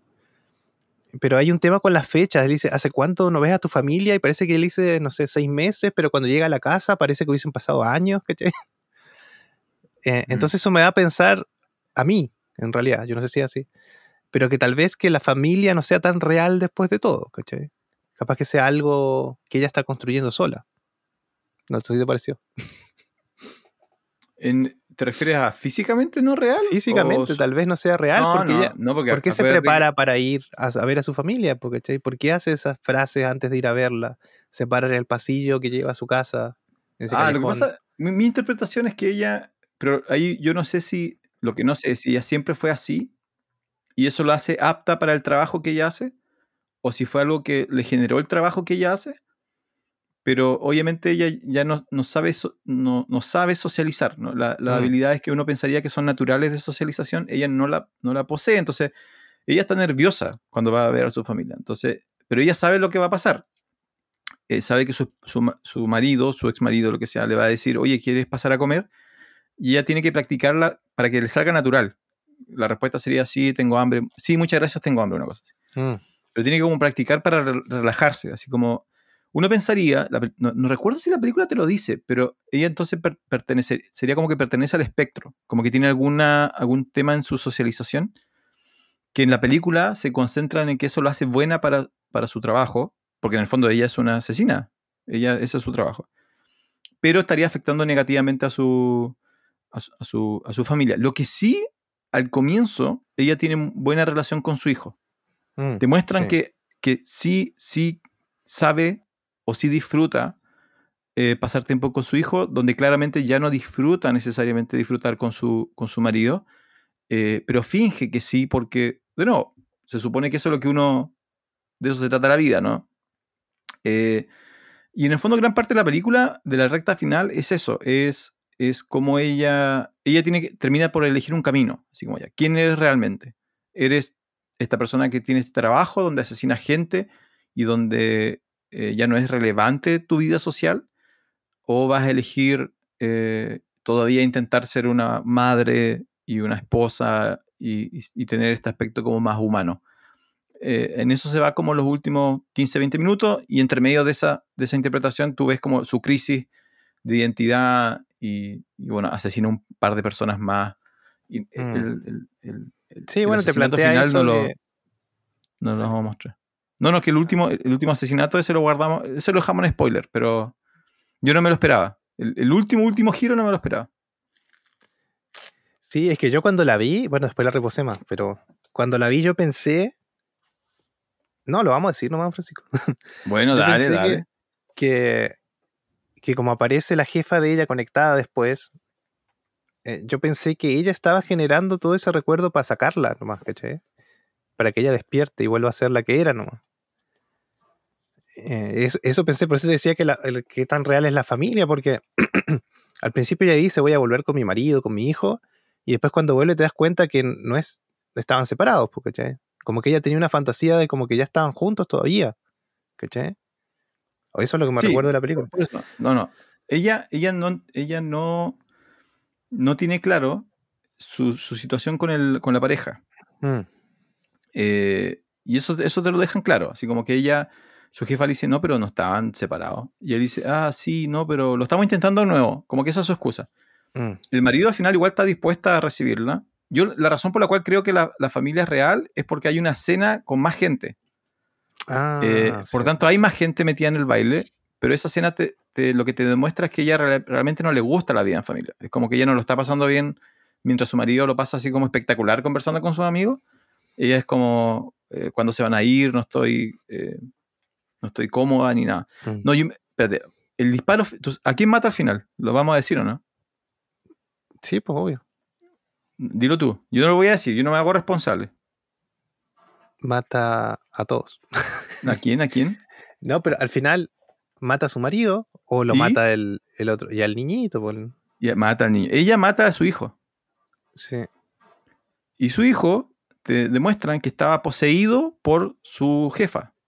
Claro. Entonces la, la interpretación para mí es que la jefa posee al niño para provocar que el niño sea muerto por ella y elimina su última conexión con la humanidad. Entonces Mm. ahí cuando de- despierta después, eh, es como que, bueno, ya sé quién soy. Soy este ser que lo único que va a hacer es matar gente y, y ese es mi trabajo, ¿no? Sí, y pues, ah, bueno, al final le vuelven a hacer el, el tema de las cajitas y hay un tema con una mariposa que parece que no me acuerdo si ya no, ya no reconoce o no. No, lo reconoce, pero, pero mm, lo singular es, bueno, eh, eso lo vemos los primeros minutos, le muestran una pipa y le muestran una mariposa enjaulada, o sea, atrapada en una, esa cajita. Mm, El típico insecto con una, un alfiler en una cajita. Y ella dice, bueno, la pipa es de mi abuelo, me la regaló, no alcancé a conocer a mi abuelo, o sea, me la heredó porque no alcancé, no alcancé a conocer a mi abuelo. Y esta mariposa la atrapé yo cuando era niña, la maté, la coloqué en la cajita y es mía. Y eso es verdad. La, la gracia es que eh, al final, cuando ella vuelve a hacer este examen, repite exactamente lo mismo que dijo al comienzo, como que en realidad no hay emocionalidad vinculada a los recuerdos, sino que es algo que ella simplemente sabe, ¿no? Así como es la pipa de mi abuelo, y dice las mismas palabras, así como es la pipa de mi abuelo, no conocí a mi abuelo, me la heredó, y esta mariposa yo la atrapé a tal edad, y eh, repite exacta, exactamente. Ah, yo, yo pensaba que no decía que la maté, parece. No, Bueno, no, sí, las dos, veces, las dos veces dice la maté. Entonces al final no hay. eh, Teóricamente el examen es para, para demostrar que eres tú, pero también demostrar que está ese lado humano tuyo. Y al final ella solamente está demostrando que es ella, pero no hay. Esa humanidad eh, ya no existe. Entonces igual es como un final. De nuevo, ella sobrevive, pero es una asesina, es una mala persona, pero sobrevive. Entonces, Mm. igual es como un final que te deja entre, es un final feliz, es un final triste, es dramático. No, pues es un final tipo Final, Don ¿no? Jonathan. Es un final tipo Don Jonathan, Sí, donde no hay de un mundo gente gris, feliz y arco donde no hay justicia, no hay etcétera. amor, no hay familia. Eh, hoy en realidad elegiste puras películas de gente que hace daño a su familia. Yo creo que Sí. me sentaría a conversar con... Y esta película, Possessor, antes de dejarla, también habla de eso, lo que decías tú, de, de una persona que, que es buena en su trabajo, del el equilibrio entre vida familiar y el trabajo. y eso lo dije solamente para mencionar Hit, que sí la vi Don Francisco. porque él, él tiene su familia destruida porque es bueno en su trabajo. El Y el otro ni tiene familia, sí. Y el otro ni Sí, tiene po. familia. Exacto. Pero, Pero, cuando pero ahí tiene está la familia es malo en su trabajo. Y de hecho, Pero bueno. ahí está la, ahí está la diferencia, que, que Hit, te manda- regresaste como 30 años en el pasado. Eh, Hit, que yo te la recomendé, ¿te gustó al final o no? En una palabra, Sí, de 1 a sí, 10. sí, me gustó, pero me pareció larga para los tiempos de hoy. Ya, perfecto. Sí. Eh, Hit es una película de, de crimen donde Al Pacino hace de policía y Robert De Niro hace de criminal, pero eh, se toma el típico, el típico discurso de película americana donde el criminal, claro, no puede formar familia porque es un criminal y le importa demasiado su, su vida, y el policía también no tiene familia porque es un, un trabajólico, pero al final la película les, les entrega esa salida, ¿no? Así como si cualquiera de los dos es capaz de cambiar su camino, la Mm. película los premia. Así como, y el que no puede cambiar su camino, lo castiga la película. Mm. Y lo que tiene Titane, lo que tiene Sensor, lo que tiene Possessor, es que no, esa lógica de mundo justo no funciona. Entonces, No, en, en Possessor, la, la asesina, que en total en la película asesinó como a ocho personas, incluyendo a un niño, eh, termina teóricamente feliz, pero es una felicidad eh, no socialmente aceptada.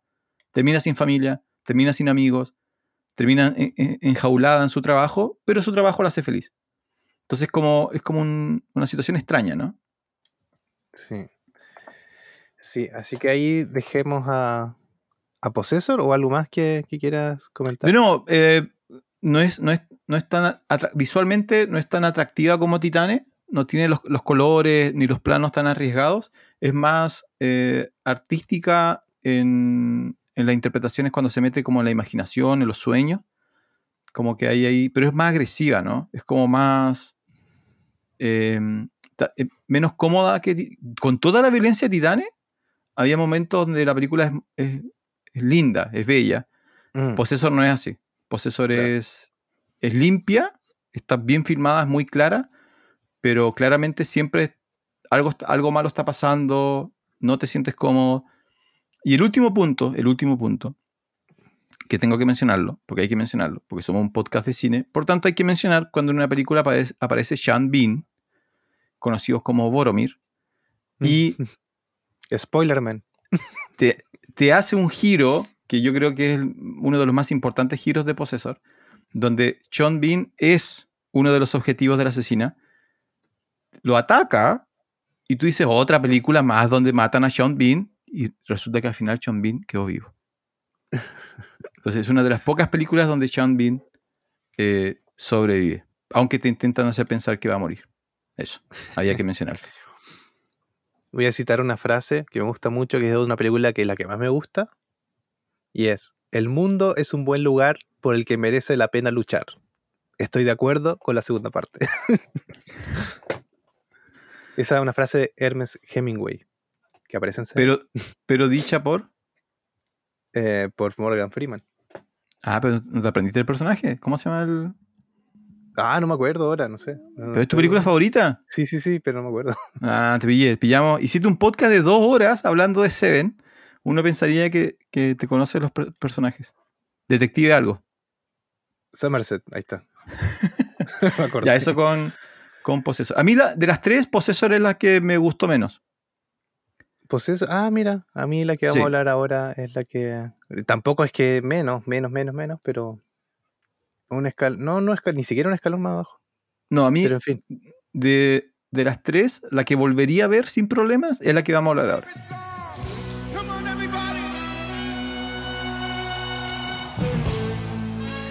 Así es. Así que, país, Reino Unido, título, Censor, director, Prano Bailey Bond. Así es, vamos a hablar de la película del 2021 que se llama Censor, don Francisco. Por si acaso es directora. Ah, directora. Sí. Es Prano Bailey Bond.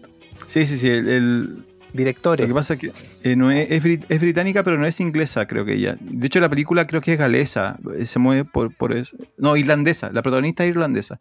Pero bueno, no es, no es la típica peli- película británica. Está formada como por, por un equipo multinacional. de Ahí.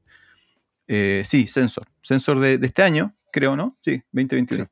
Esta es la que más me gustó. Sí, ¿de, de qué va Censor?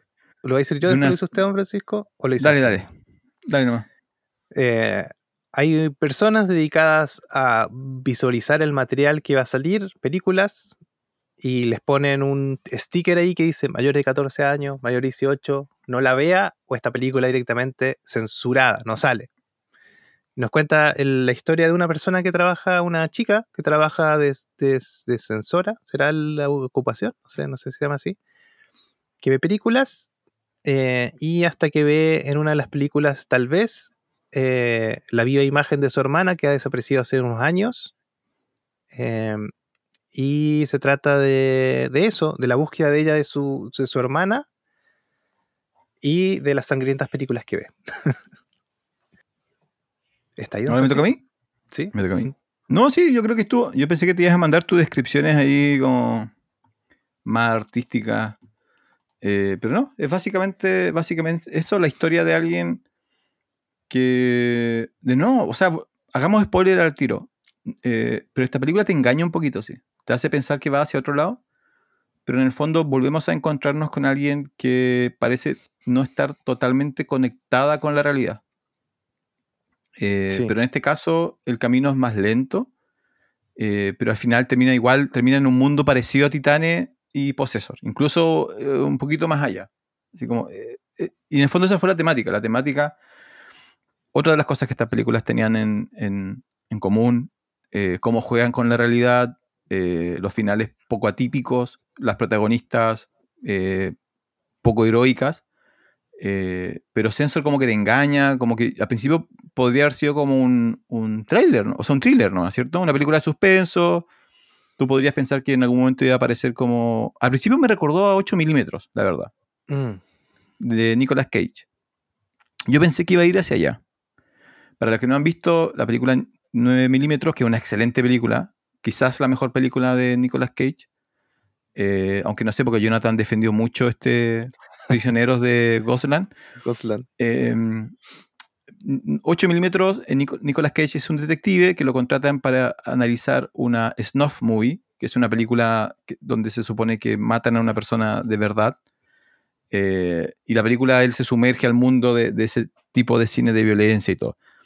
Eh, y aquí, al comienzo ella es una, trabaja para el Estado británico y su trabajo es ver películas y determinar si las películas corresponde eh, es que sacan al público y si es que salen al público, con qué limitaciones o con qué eh, ediciones.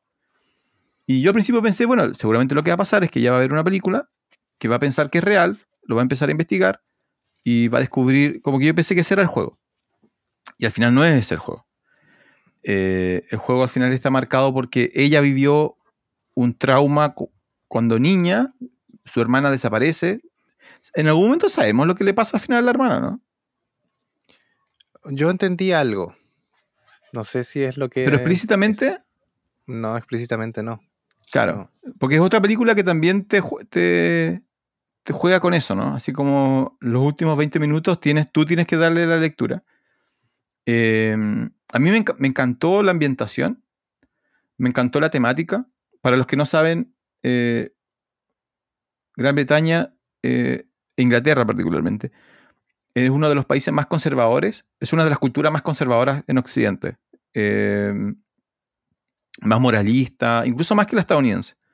Entonces, en los años 80 ellos tuvieron un tremendo problema porque eh, los 70-80, que fue la explosión del cine de terror, eh, de, de los slashers, de las películas sobre asesinos en serie, de las películas de venganza, como La última calle a la izquierda, o sea, La última casa a la izquierda, eh, ellos la, intentaron prohibir, intentaron censurar y prohibir todo eso. Y cuando tú intentas prohibir algo, generas el efecto contrario, donde se, generó como un tráfico. Y donde tú podías ir a, tu tienda de VHS, ahora ya no existen, pero bueno, hemos hablado de eso, de lo que antes en todos los barrios había una, una tienda donde tú ibas a arrendar películas y había una sola copia de la película, etcétera, etcétera. Pero la, la idea es que tú podías ir y decir, oye, ¿sabes qué? Eh, estoy buscando esta película. Y el tipo te la pasaba como por debajo de la mesa. Los de rostros de la muerte. Claro, los rostros de la muerte. Prohibida en Em, 127 países. entonces, claro, o eh, Holocausto Caníbal, ¿ya? Mm. Tenías que conocer a alguien que... Entonces, eh, Inglaterra se tomó eso muy en serio y parte de ese tomárselo muy en serio era este discurso de que ellos creen, y eso es histórico, esa parte es histórica, por eso me gustó mucho la película. Ellos creen que el cine puede pervertir a las personas y que si tú ves muchas películas de terror, es más probable que tú agarres un cuchillo y mates a toda tu familia o a tu vecino que es algo que ha sucedido con la música, con la literatura, con el cine, con los videojuegos, con la internet. Siempre está como ese- esa idea. Con los podcasts. Si escuchas mucho este podcast vas a ver mucho cine. Eh, y ella, ella eh, representa como el bando del, del gobierno, ¿no? Al comienzo. Mm. Eh, pero luego la película, y ahí viene el giro, que yo no me esperaba, era, y que en realidad no lo cierra tanto, es quizás la película sí tiene efecto en la mente de las personas. Quizás sí hace mal ver mucho cine de asesinato. Pero, ah, pensé que ibas a llegar a un punto. No, te abro la pregunta, porque ¿estás de acuerdo con que juega con esa idea? ¿Juega con esa idea? Sí, obvio, obvio que sí, sí. Porque, a ver, eh, hicimos el chiste la vez pasada, no voy a volver a repetir. Pero, claro, ver muchas cosas pueden turbiar, como en la serie de anime, el Psychopass. O sea, Claro. Eh, Hay una serie de anime, bueno, para los que no saben, hay una serie de anime que se trata de un futuro distópico, utópico, eh, donde se puede medir la- que, las personas son propensas o no a cometer asesinatos. Entonces te mandan un escáner y tú dicen, eh, ya, esta persona tiene más de 100, es un asesino en potencia, hay que encarcelarlo. Eh, eh, que hay algo que vibra en las personas que se puede medir y te dice si son propensos o no. Y claro, en, esa serie, en ese mundo, mientras más cosas raras veas, más se oscurece tu psícopas. Eso quiere decir que más propenso eres. ¿Será verdad? ¿Será o no verdad? No lo sabemos. Eh, yo por lo menos veo muchas películas de terror y no, no he- pues, todavía no he matado a nadie, don Francisco. Mu- Mucho Ah, ese- asesinato ese- y thriller. historia y ya- no. Pero lo has planificado, pero lo has planificado. Mm, Te lo has Estoy imaginado. escribiendo algo. Llevo un diario. Eh, El- Claro, porque, porque la primera reacción, esto es lo que me pasó a mí, la primera reacción en la película es decir, oye, qué anticuado que era ese pensamiento, qué absurdo que es que el cine pueda Mm. generar eso.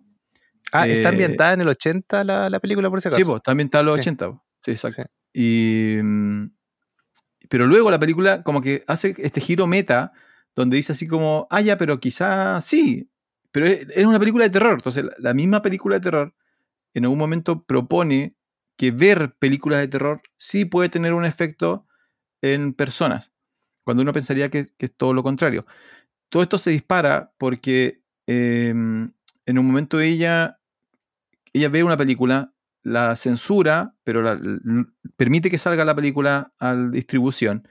Y como a los meses, alguien asesina eh, a su esposa de una manera muy parecida a la película que ella dejó pasar. Entonces la prensa dice así como, ah, el- la culpa del asesinato es la película tanto. Y alguien descubre que ella fue la que, la dejó pasar, entonces como que la enjuician. Entonces en ese momento de la película tú dices como, oye, pero qué estúpida esta idea de que ver una película te va a transformar en alguien violento. Pero resulta que a partir de la mitad de la película tú empiezas a notar que ella comienza a actuar de manera extraña.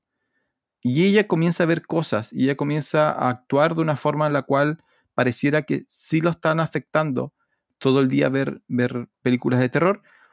Y esto potenciado por este trauma que ella tiene de infancia donde ella, su hermana desapareció, posiblemente fue asesinada, no sabemos cómo, eh, y algo, tiene, algo sabe ella, algo está oculto en la cabeza de ella que, ella misma no se acuerda, pero que nos hace sospechar que algo raro pasó. Sí, y bueno, lo que dices tú, ¿no? Ella eh, Enid, Enid se llama así, Enid. Eh, está todo el día viendo las películas, etcétera, pero siempre está esa sensación de que a ella no le pasa nada, po. Está mirando Claro, y po. tiene cara de nada. eh, y de hecho, no sé si un compañero le dice, oye, no te pasa nada con esta película, es terrible. Y dice, no, y sigue. Y, y también está el tema de su pega, que ella, en el fondo ellos le piden que vean las películas y vean si pasan o no y hagan algunos comentarios, pero ella tiene como hojas y hojas de comentarios porque ella quiere que salgan las películas. Entonces, eh, dar recomendaciones como de tal minuto a tal minuto, saquen esta imagen, de tal minuto a tal minuto podrían hacer esto de otra forma. Claro. Y con eso la película pasa, digamos. Está muy preocupado de eso, ella. Demasiado preocupada, yo creo. Y está todo el tema de, de los padres, que parece que el disparador es ese, ¿no? Que los padres van a decirle que mm, ya sabemos que su hermana ha desaparecido, hay algunos flashbacks, algunas imágenes raras que aparecen de repente en la película. Eh, ella no recuerda qué pasó. Ella estaba con su hermana cuando desapareció, pero no recuerda qué pasó. Está bloqueadísima. Solamente se acuerda que fueron a un bosque, algo así, algunas imágenes, pero no, no se acuerda qué pasó con su hermana. Y desapareció supuestamente. Y sus padres eh, tienen una cena, parece algo así. Y, y sus padres le dicen que declararon muerta a su hermana ya. Eh, hay como un Claro, pasó suficiente tiempo. Claro. Claro. Y eso dispara en ella, se desequilibra totalmente. Y justo en esa parte, parece, en ese mismo proceso, eh, descubre que hay una chica que se parece demasiado a su hermana y es, eh, actúa en, un, en películas de un director específico. ¿Cierto? Es así. Claro, ve, ve, ve una película que se llama algo así como No te acerques a la iglesia. Ah, sí. que primero, Mm. primero la hace acordarse de, de- ah, Hay dos mujeres que van, a, dos hermanas que van al bosque, entonces inmediatamente ella piensa en lo que le pasó a ella con su hermana, y luego ve que la actriz, y lo hace todo a través de los ojos, dice, los ojos de ella se parecen a los ojos míos, los ojos de ella se parecen a los ojos de mi hermana. Mm, Porque la, la hipótesis de ella es que alguien secuestró a su hermana, pero su hermana está viva. Entonces ella, ella cree que todavía puede encontrar a su hermana. Entonces ella cree que la actriz es su hermana perdida, que fue secuestrada. sí. Sí. Y entonces ella. eh, bueno, también hay como un. Vamos a ponerle coqueteo del director que va a visitar la agencia, digamos. No, del productor, dice- es el productor. el director, productor, y le dice, ah, sí, el productor, le dice, Sí, tú po. podrías actuar en una de mis películas, y ella empieza a investigar más.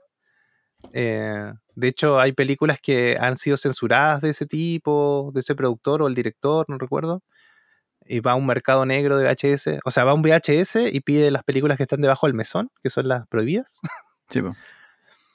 Y se convence de que es su hermana, así que la va a buscar, como que descubre, sabe dónde están grabando. eh, bueno, y ahí ya está desequilibrado completamente porque hay un asesinato bien heavy cuando va a visitar al productor. Lo que pasa es que, claro, el productor, el director es un misterio. Entonces, la, la- una de- la película no te dice que ella está equivocada. La película alimenta la idea de que algo pasó con su hermana y que hay un misterio y tú quieres apoyar a la protagonista porque hasta ese momento la protagonista sí es bastante heroica. Sí Mm. cumple las características de ser la típica eh, mujer fuerte, independiente, que tiene que solucionar un misterio y- e intentar arreglar el mundo. Y ella conoce al productor de este director que hizo esta película que le recuerda a su hermana, pero el director es un misterio. Mm, Muy poca gente lo ha visto, sus películas normalmente son censuradas, son hiperviolentas, entonces ella empieza como a sospechar así como "A- algo, quizás el director algo sabe. Se aprovecha de, de que el productor la, le hizo ojitos, va a visitar al productor. eh, en este contexto es importante recordar que la película está ambientada en los 80, por tanto el, el productor es como un eh, machista, acosador, que le dice así como, oye, yo te puedo ayudar, pero tú sabes lo que tienes que hacer. Y ella como que se resiste y accidentalmente, pero muy violentamente, eh, mata al productor. Y ella simplemente está tan enfocada en encontrar a su hermana que sigue adelante, así como el Mm. tipo muere y bueno, se murió, no, esas cosas pasan. Eh, y ella termina, y aquí donde la película se vuelve loca, loca, ella termina por ir al lugar donde filman la película. Y la confunden como actriz. Sí. Y ella se deja porque quiere llegar donde el director, quiere conocer al director. Y aquí, aquí hay que hacer algunos saltos de fe, porque, y esta parte es como quizá la más débil, porque es, es hasta un poco ridículo lo que pasa. Ella se viste como la, actriz, va a la, a la locación y comienza a interrogar al, al director y el director es esos directores que como que se supone que son súper creativos, súper artísticos y como que simplemente la filma y como que alimenta la discusión, eh, pero en realidad como que no le responde las preguntas, entonces ella se vuelve cada vez más ansiosa, pero el director cree que ella está actuando. Eh, entonces hay un juego ahí bien como un, poquito ridículo, pero que en el fondo sirve para alimentar la desesperación de ella. Todo esto lleva a que ella termina frente a la actriz que ella cree que es su hermana, aparece el actor que se supone que es el monstruo de la película, y aquí es donde ella, la protagonista, eh, asesina al monstruo de la película, y el director detiene la filmación y dice así como, oh por Dios, ¿qué hiciste? Esto es una película, le dice. Y él dice, no, esto es todo tu culpa, y también mata al director. O sea, el tip- la, última recta final, ella empieza una, se transforma en una asesina en serie, pensando en que está rescatando a su hermana. Eh, no recuerdo qué le pasa a la hermana. Es que es el. el- O sea, O sea, la es actriz, no a la actriz que hace la hermana. Es que ellas escapan. Ellas escapan al final y la película cambia de tono, es como todo feliz, aparece un arco iris, los colores más eh, cálidos. Y la Enid va mirando a la que sería su hermana y la ve sonreír, la rescaté. En el fondo te da la sen- sensación de eso. Lo hice, lo logré, la rescaté. Y cada tanto hay como glitch, como cortes del video donde te muestran eh, a la hermana sonriendo y un glitch en azul y gritando. En el fondo, el final es, lo que se interpreta en el fondo, es que ella está realmente ida, o sea, totalmente loca, porque se lleva a la chica, después de todo lo que mató, se la lleva a la casa. Porque ella piensa, es el final feliz, le voy a demostrar a mis papás que la rescaté, Sí. y, y en el fondo no, la, la chica sale corriendo del auto, eh, o sea, de nuevo, en la parte glitch, ¿no? En la parte que supuestamente es la realidad, a, a decirle que le ayuden porque hay una asesina al lado de ella. y esa asesina es la personaje principal. En el fondo Ah, sí afectó sí. las películas. En el fondo ella se volvió una asesina por todo lo que había visto, los porque una cosa es matar a alguien y otra cosa es asesinarla así con un hacha en el pecho, cortarle la cabeza a otra persona. Es terrible lo que hizo. Y en el fondo es que el- en el fondo realmente le afectó ver toda esa sangre, toda esa violencia. Eh, la chica que rescató no era su hermana, claramente. Pero también Ahora- yo entiendo de que tal vez ella sí, cuando niña, mató a su hermana. po. Ya, eso es uno de los misterios, eso es lo que hay, eh, eh, uno de los misterios que no se resuelve. No sabemos. Ahora, por lo que hace ella al final, uno puede pensar que, que lo hizo. Y que en el fondo Claro. ella simplemente lo, lo bloqueó. Es que ese, Eh, ese es el, el- a lo que yo me baso, que Claro. ella sí mató a su hermana porque los bloqueos de memoria tienen que ver con, con efectos traumáticos. Entonces, si se perdió Claro. la hermana, ¿por qué ella bloquearía el recuerdo que se perdió? Sí, pero quizá, ¿cachai? quizá se la comió un oso. Por eso, algo. Ahora, eh, el juego es. Al comienzo, al comienzo pensamos que la hermana desapareció. Nuestro instinto es que alguien le hizo algo malo a la hermana. Después pensamos que el director pudo saber o sabe algo de qué le pasó a la hermana. Y al final, claro, lo más normal sería que ella fue. Ella hizo algo accidental o a propósito a su hermana. Eh, y eso lo guardó en su cabeza y, lo, la- la- y ahora eso explota en un ataque eh, psicópata donde asesina a, a más personas. Pero lo que más me gustó es que, no sé si te diste cuenta que el- el- el- el- la forma en la, que, en la que está filmada, ¿cómo se llama el, encuadre, el, el ratio de la pantalla? Ah, sí, la- se llama formato, formato. el formato. sí. El formato de la, de la- de la película cambia dependiendo de eh, si estamos viendo realidad o la imaginación de ella. ¿Te fijaste, no? Sí, ¿No te sí, sobre todo al no, final. no, te pillé, te pillé, te pillé. No, no, sí lo he visto, pero eh, yo no sé Porque si el es formato la de- imaginación. Sí, o Los sea, recuerdos sí. Los ¿cu- recuerdos ¿Cuál es el son. formato de VHS? ¿Te, te- te sabes de eso de memoria, no? El formato de televisión no me lo sé de memoria. No me lo sé de memoria. Pero el, normal es 16.9 y cine es un poquito más, es 2.33 por eso. Claro, entonces la mayoría de la película está como cine. Es, es como más, eh, más larga la película. ¿O no? No sé cómo explicarlo. Sí, es más ancha, es formato ancho. Es sí. más ancha, muy bien. Es más ancha la película. Y la otra es casi que- cuadrada que el VHS. Muy bien. Entonces, en, los- las instancias de violencia, eh, o tendría que verla no, pero en algunos momentos, cuando ella hace ciertas cosas, eh, se tra- se- es como si tu- estuviera dentro de un VHS. donde la idea es, no, la idea es que la maldad, porque es una frase que repiten varias veces en la película, que la maldad se contagia. Entonces, en ese contexto de esa época, ellos creían que el- las películas violentas de VHS era una forma en la cual la maldad se, se esparcía. Entonces, los actos violentos que ella ejecuta en la recta final están como en ese formato de pantalla de VHS. Y luego, eh, cuando el director, por ejemplo, dice corten y vuelves como a la realidad, volvemos al formato de cine. Entonces, ese juego está súper está súper bien, bien hecho, pero lo importante es que al final ella está, está loca. Ella era- Mm. Durante 90 minutos hemos estado apoyando una, a una psicópata. Sí. Que me Sí, cayó muy bien. es- Me cayó sí, muy bien. buena la, protagonista. película, sí, sí, sí, es buena. Eh, Me, a me recordó American parece- Psycho en algunas cosas. ¿Ah, sí? Sí, porque en American Psycho, tú me imagino que la viste, ¿cierto? Sí, sí, sí la vi. Igual hay cosas donde nosotros no, no sabemos si, si él, él de verdad está matando a la gente o es su imaginación. Mm, sí. Tampoco, tampoco sabemos si, si, si todo lo que él hace es verdad o es simplemente sus fantasías ultraviolentas. Y en el caso de ella, la parte final es casi como una fantasía heroica, ¿no? Así como voy a rescatar a mi hermana.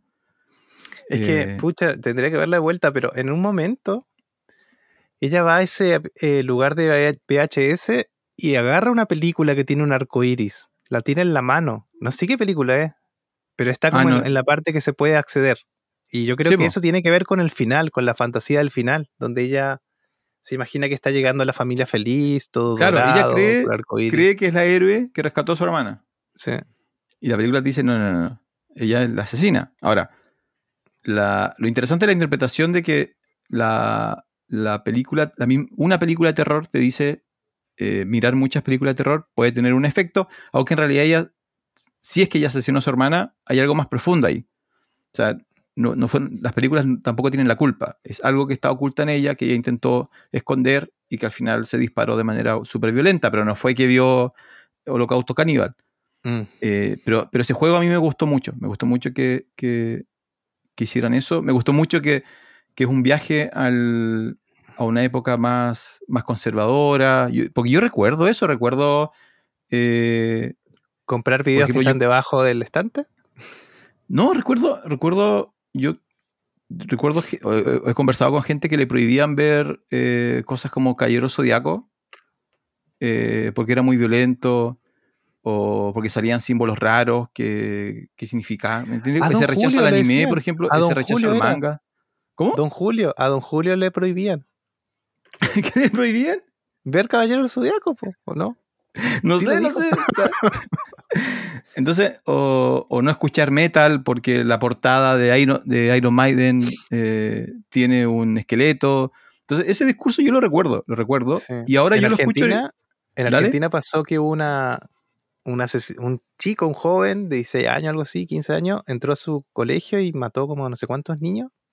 Y escuchaba a Marilyn Manson y se vestía de negro. Y en esa época me perseguían, como bruja en tirando la Ah, pues hoguera. tú eras, sí, po, tú eras. Claro, entonces, eso, no eso podía, pasa. ¿sabes que Yo entraba a. Musimundo, me hacían revisar el bolso. Yo andaba con un bolso cruzado y me hacían abrir el bolso para demostrar que no tenía ninguna arma de fuego. Que no le Fui perseguido, don Francisco. Bueno, y eso pasa. Bueno, me imagino que. Bueno, ya, no- ya llevamos una hora cuarenta.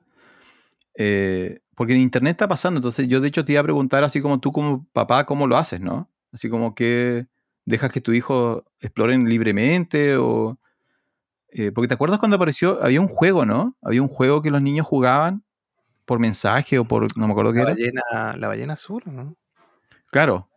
Entonces, simplemente cambió el, me- el- el medio, ¿no? Así como ya nadie le tiene miedo a los libros, nadie dice, oye, mi hijo no puede leer Bram Stoker Drácula porque se va a volver loco. Eh, pero ahora es como, oye, ¿qué canales escuchas? ¿O qué TikTok ves? Eh, etcétera, etcétera. Eh, o el juego, de- el juego de la ballena era, ¿no? Que terminaba Sí, así la como el reto Sí, era, el- al final era suicidarse. Sí. Eh, o de nuevo, en algún momento el anime, el manga fue rechazado. Entonces Sensor juega con esa idea, pero te da el giro de que igual te dice así como, oye, pero quizá, quizá sí tiene algún efecto. Quizá no es tan normal ver eh, todas estas películas. Sí, hay que ver qué pasa con nuestros psicopás, don Francisco. Claro, con esa hab- habría que hacer ese... Por ejemplo, yo tengo claro que nosotros dos muy normal no somos.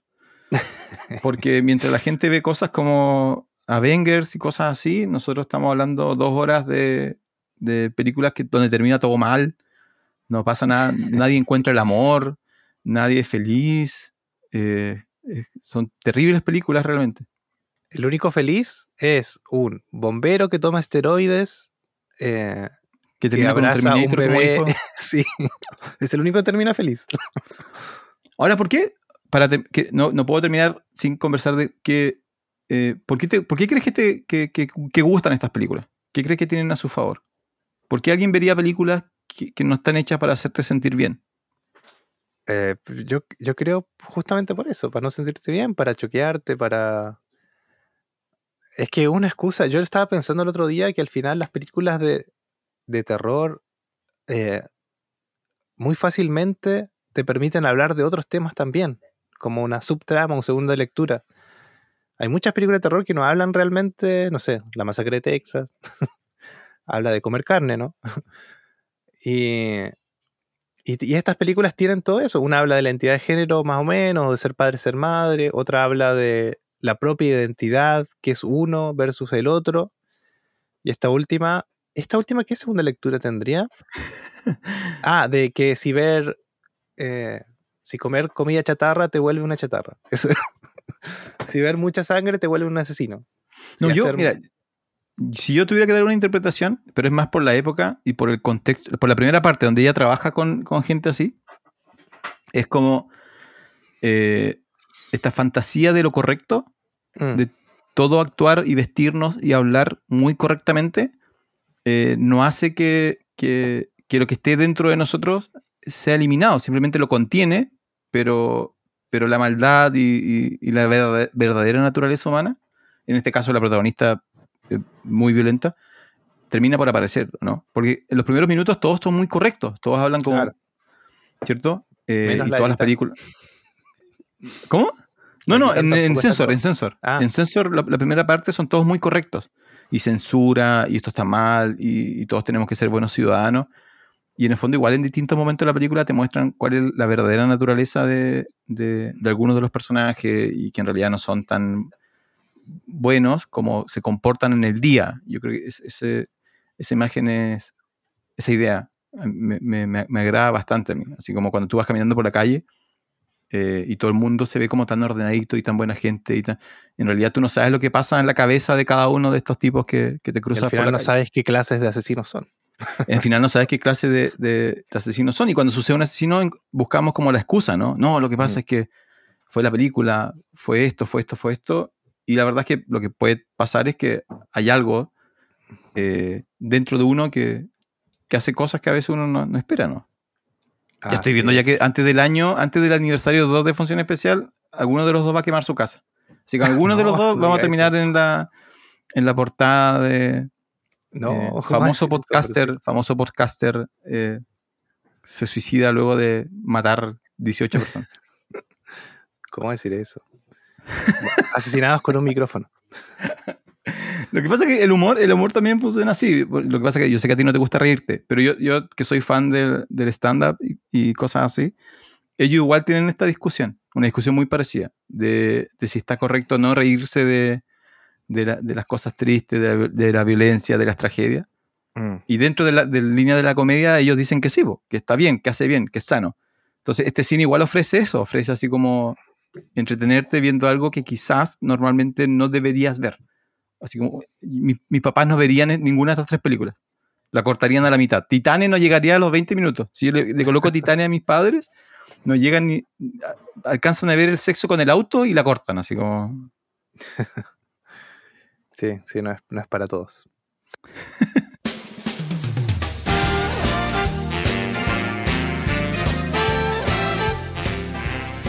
Bueno, Francisco, vamos llegando al final ya de este episodio especial donde hablamos de tres películas, grandes películas, la verdad. ¿Cómo la pasó el día de hoy? ¿Cómo, cómo fue esa experiencia de ver este cine, Francisco? No, a, mí me gusta este cine. Como yo te decía, yo sí necesito colocar otras películas entre medio. eh, porque no las, no las puedo ver seguidas. O sea, no- mi mente no puede andar cinco días pensando en identidad, mortalidad y, y los lados más oscuros de la mente humana. Necesito ahí un, un chiste de, de caída, de alguien se cae por la escalera y Mm. un auto que salta muy rápido, cosas así. Así que no, pero igual me gusta, me gusta, me gusta. Tú eres el que es fan de. Tú ya, pediste tu versión en Blu-ray ya, ¿no? Vienen los Blu-ray versión extendida con comentarios del Ah, director. no sé, no sé, no tengo Blu-ray, don Francisco. Solo miro streaming o cine. en el cine. ya. Pero buenas películas, películas de este año, eso también es súper importante. Para la gente que dice que no hay cine original, que el cine es todo lo mismo y bla, bla, bla. No, acá hay tres, tres opciones: Titanes, Sensor y Possessor del 2020-2021, que son distintas, son bien hechas, buenas historias, buenos directores. Eh, así que no hay excusa para ver buen cine. Así es, don Francisco. Hay que buscar un poco más nomás. O escuchar este podcast. O escuchar Eh, este podcast.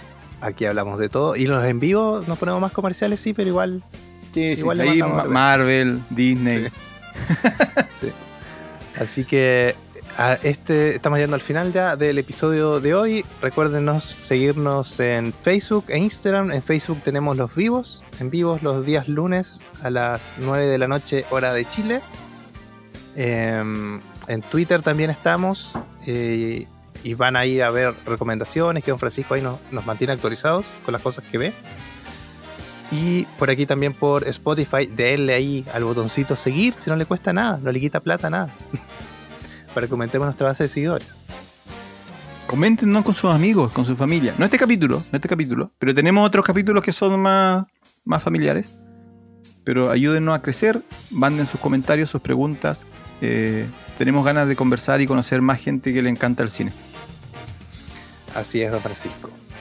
Mi nombre es Jonathan Barrier-Gel Mi nombre es Francisco Torres. y este fue el episodio número 29 de Función Especial Podcast Cine. Adiós. Eh, yo no sé por qué saludé con la mano si no nos ve. Igual, igual hice eso.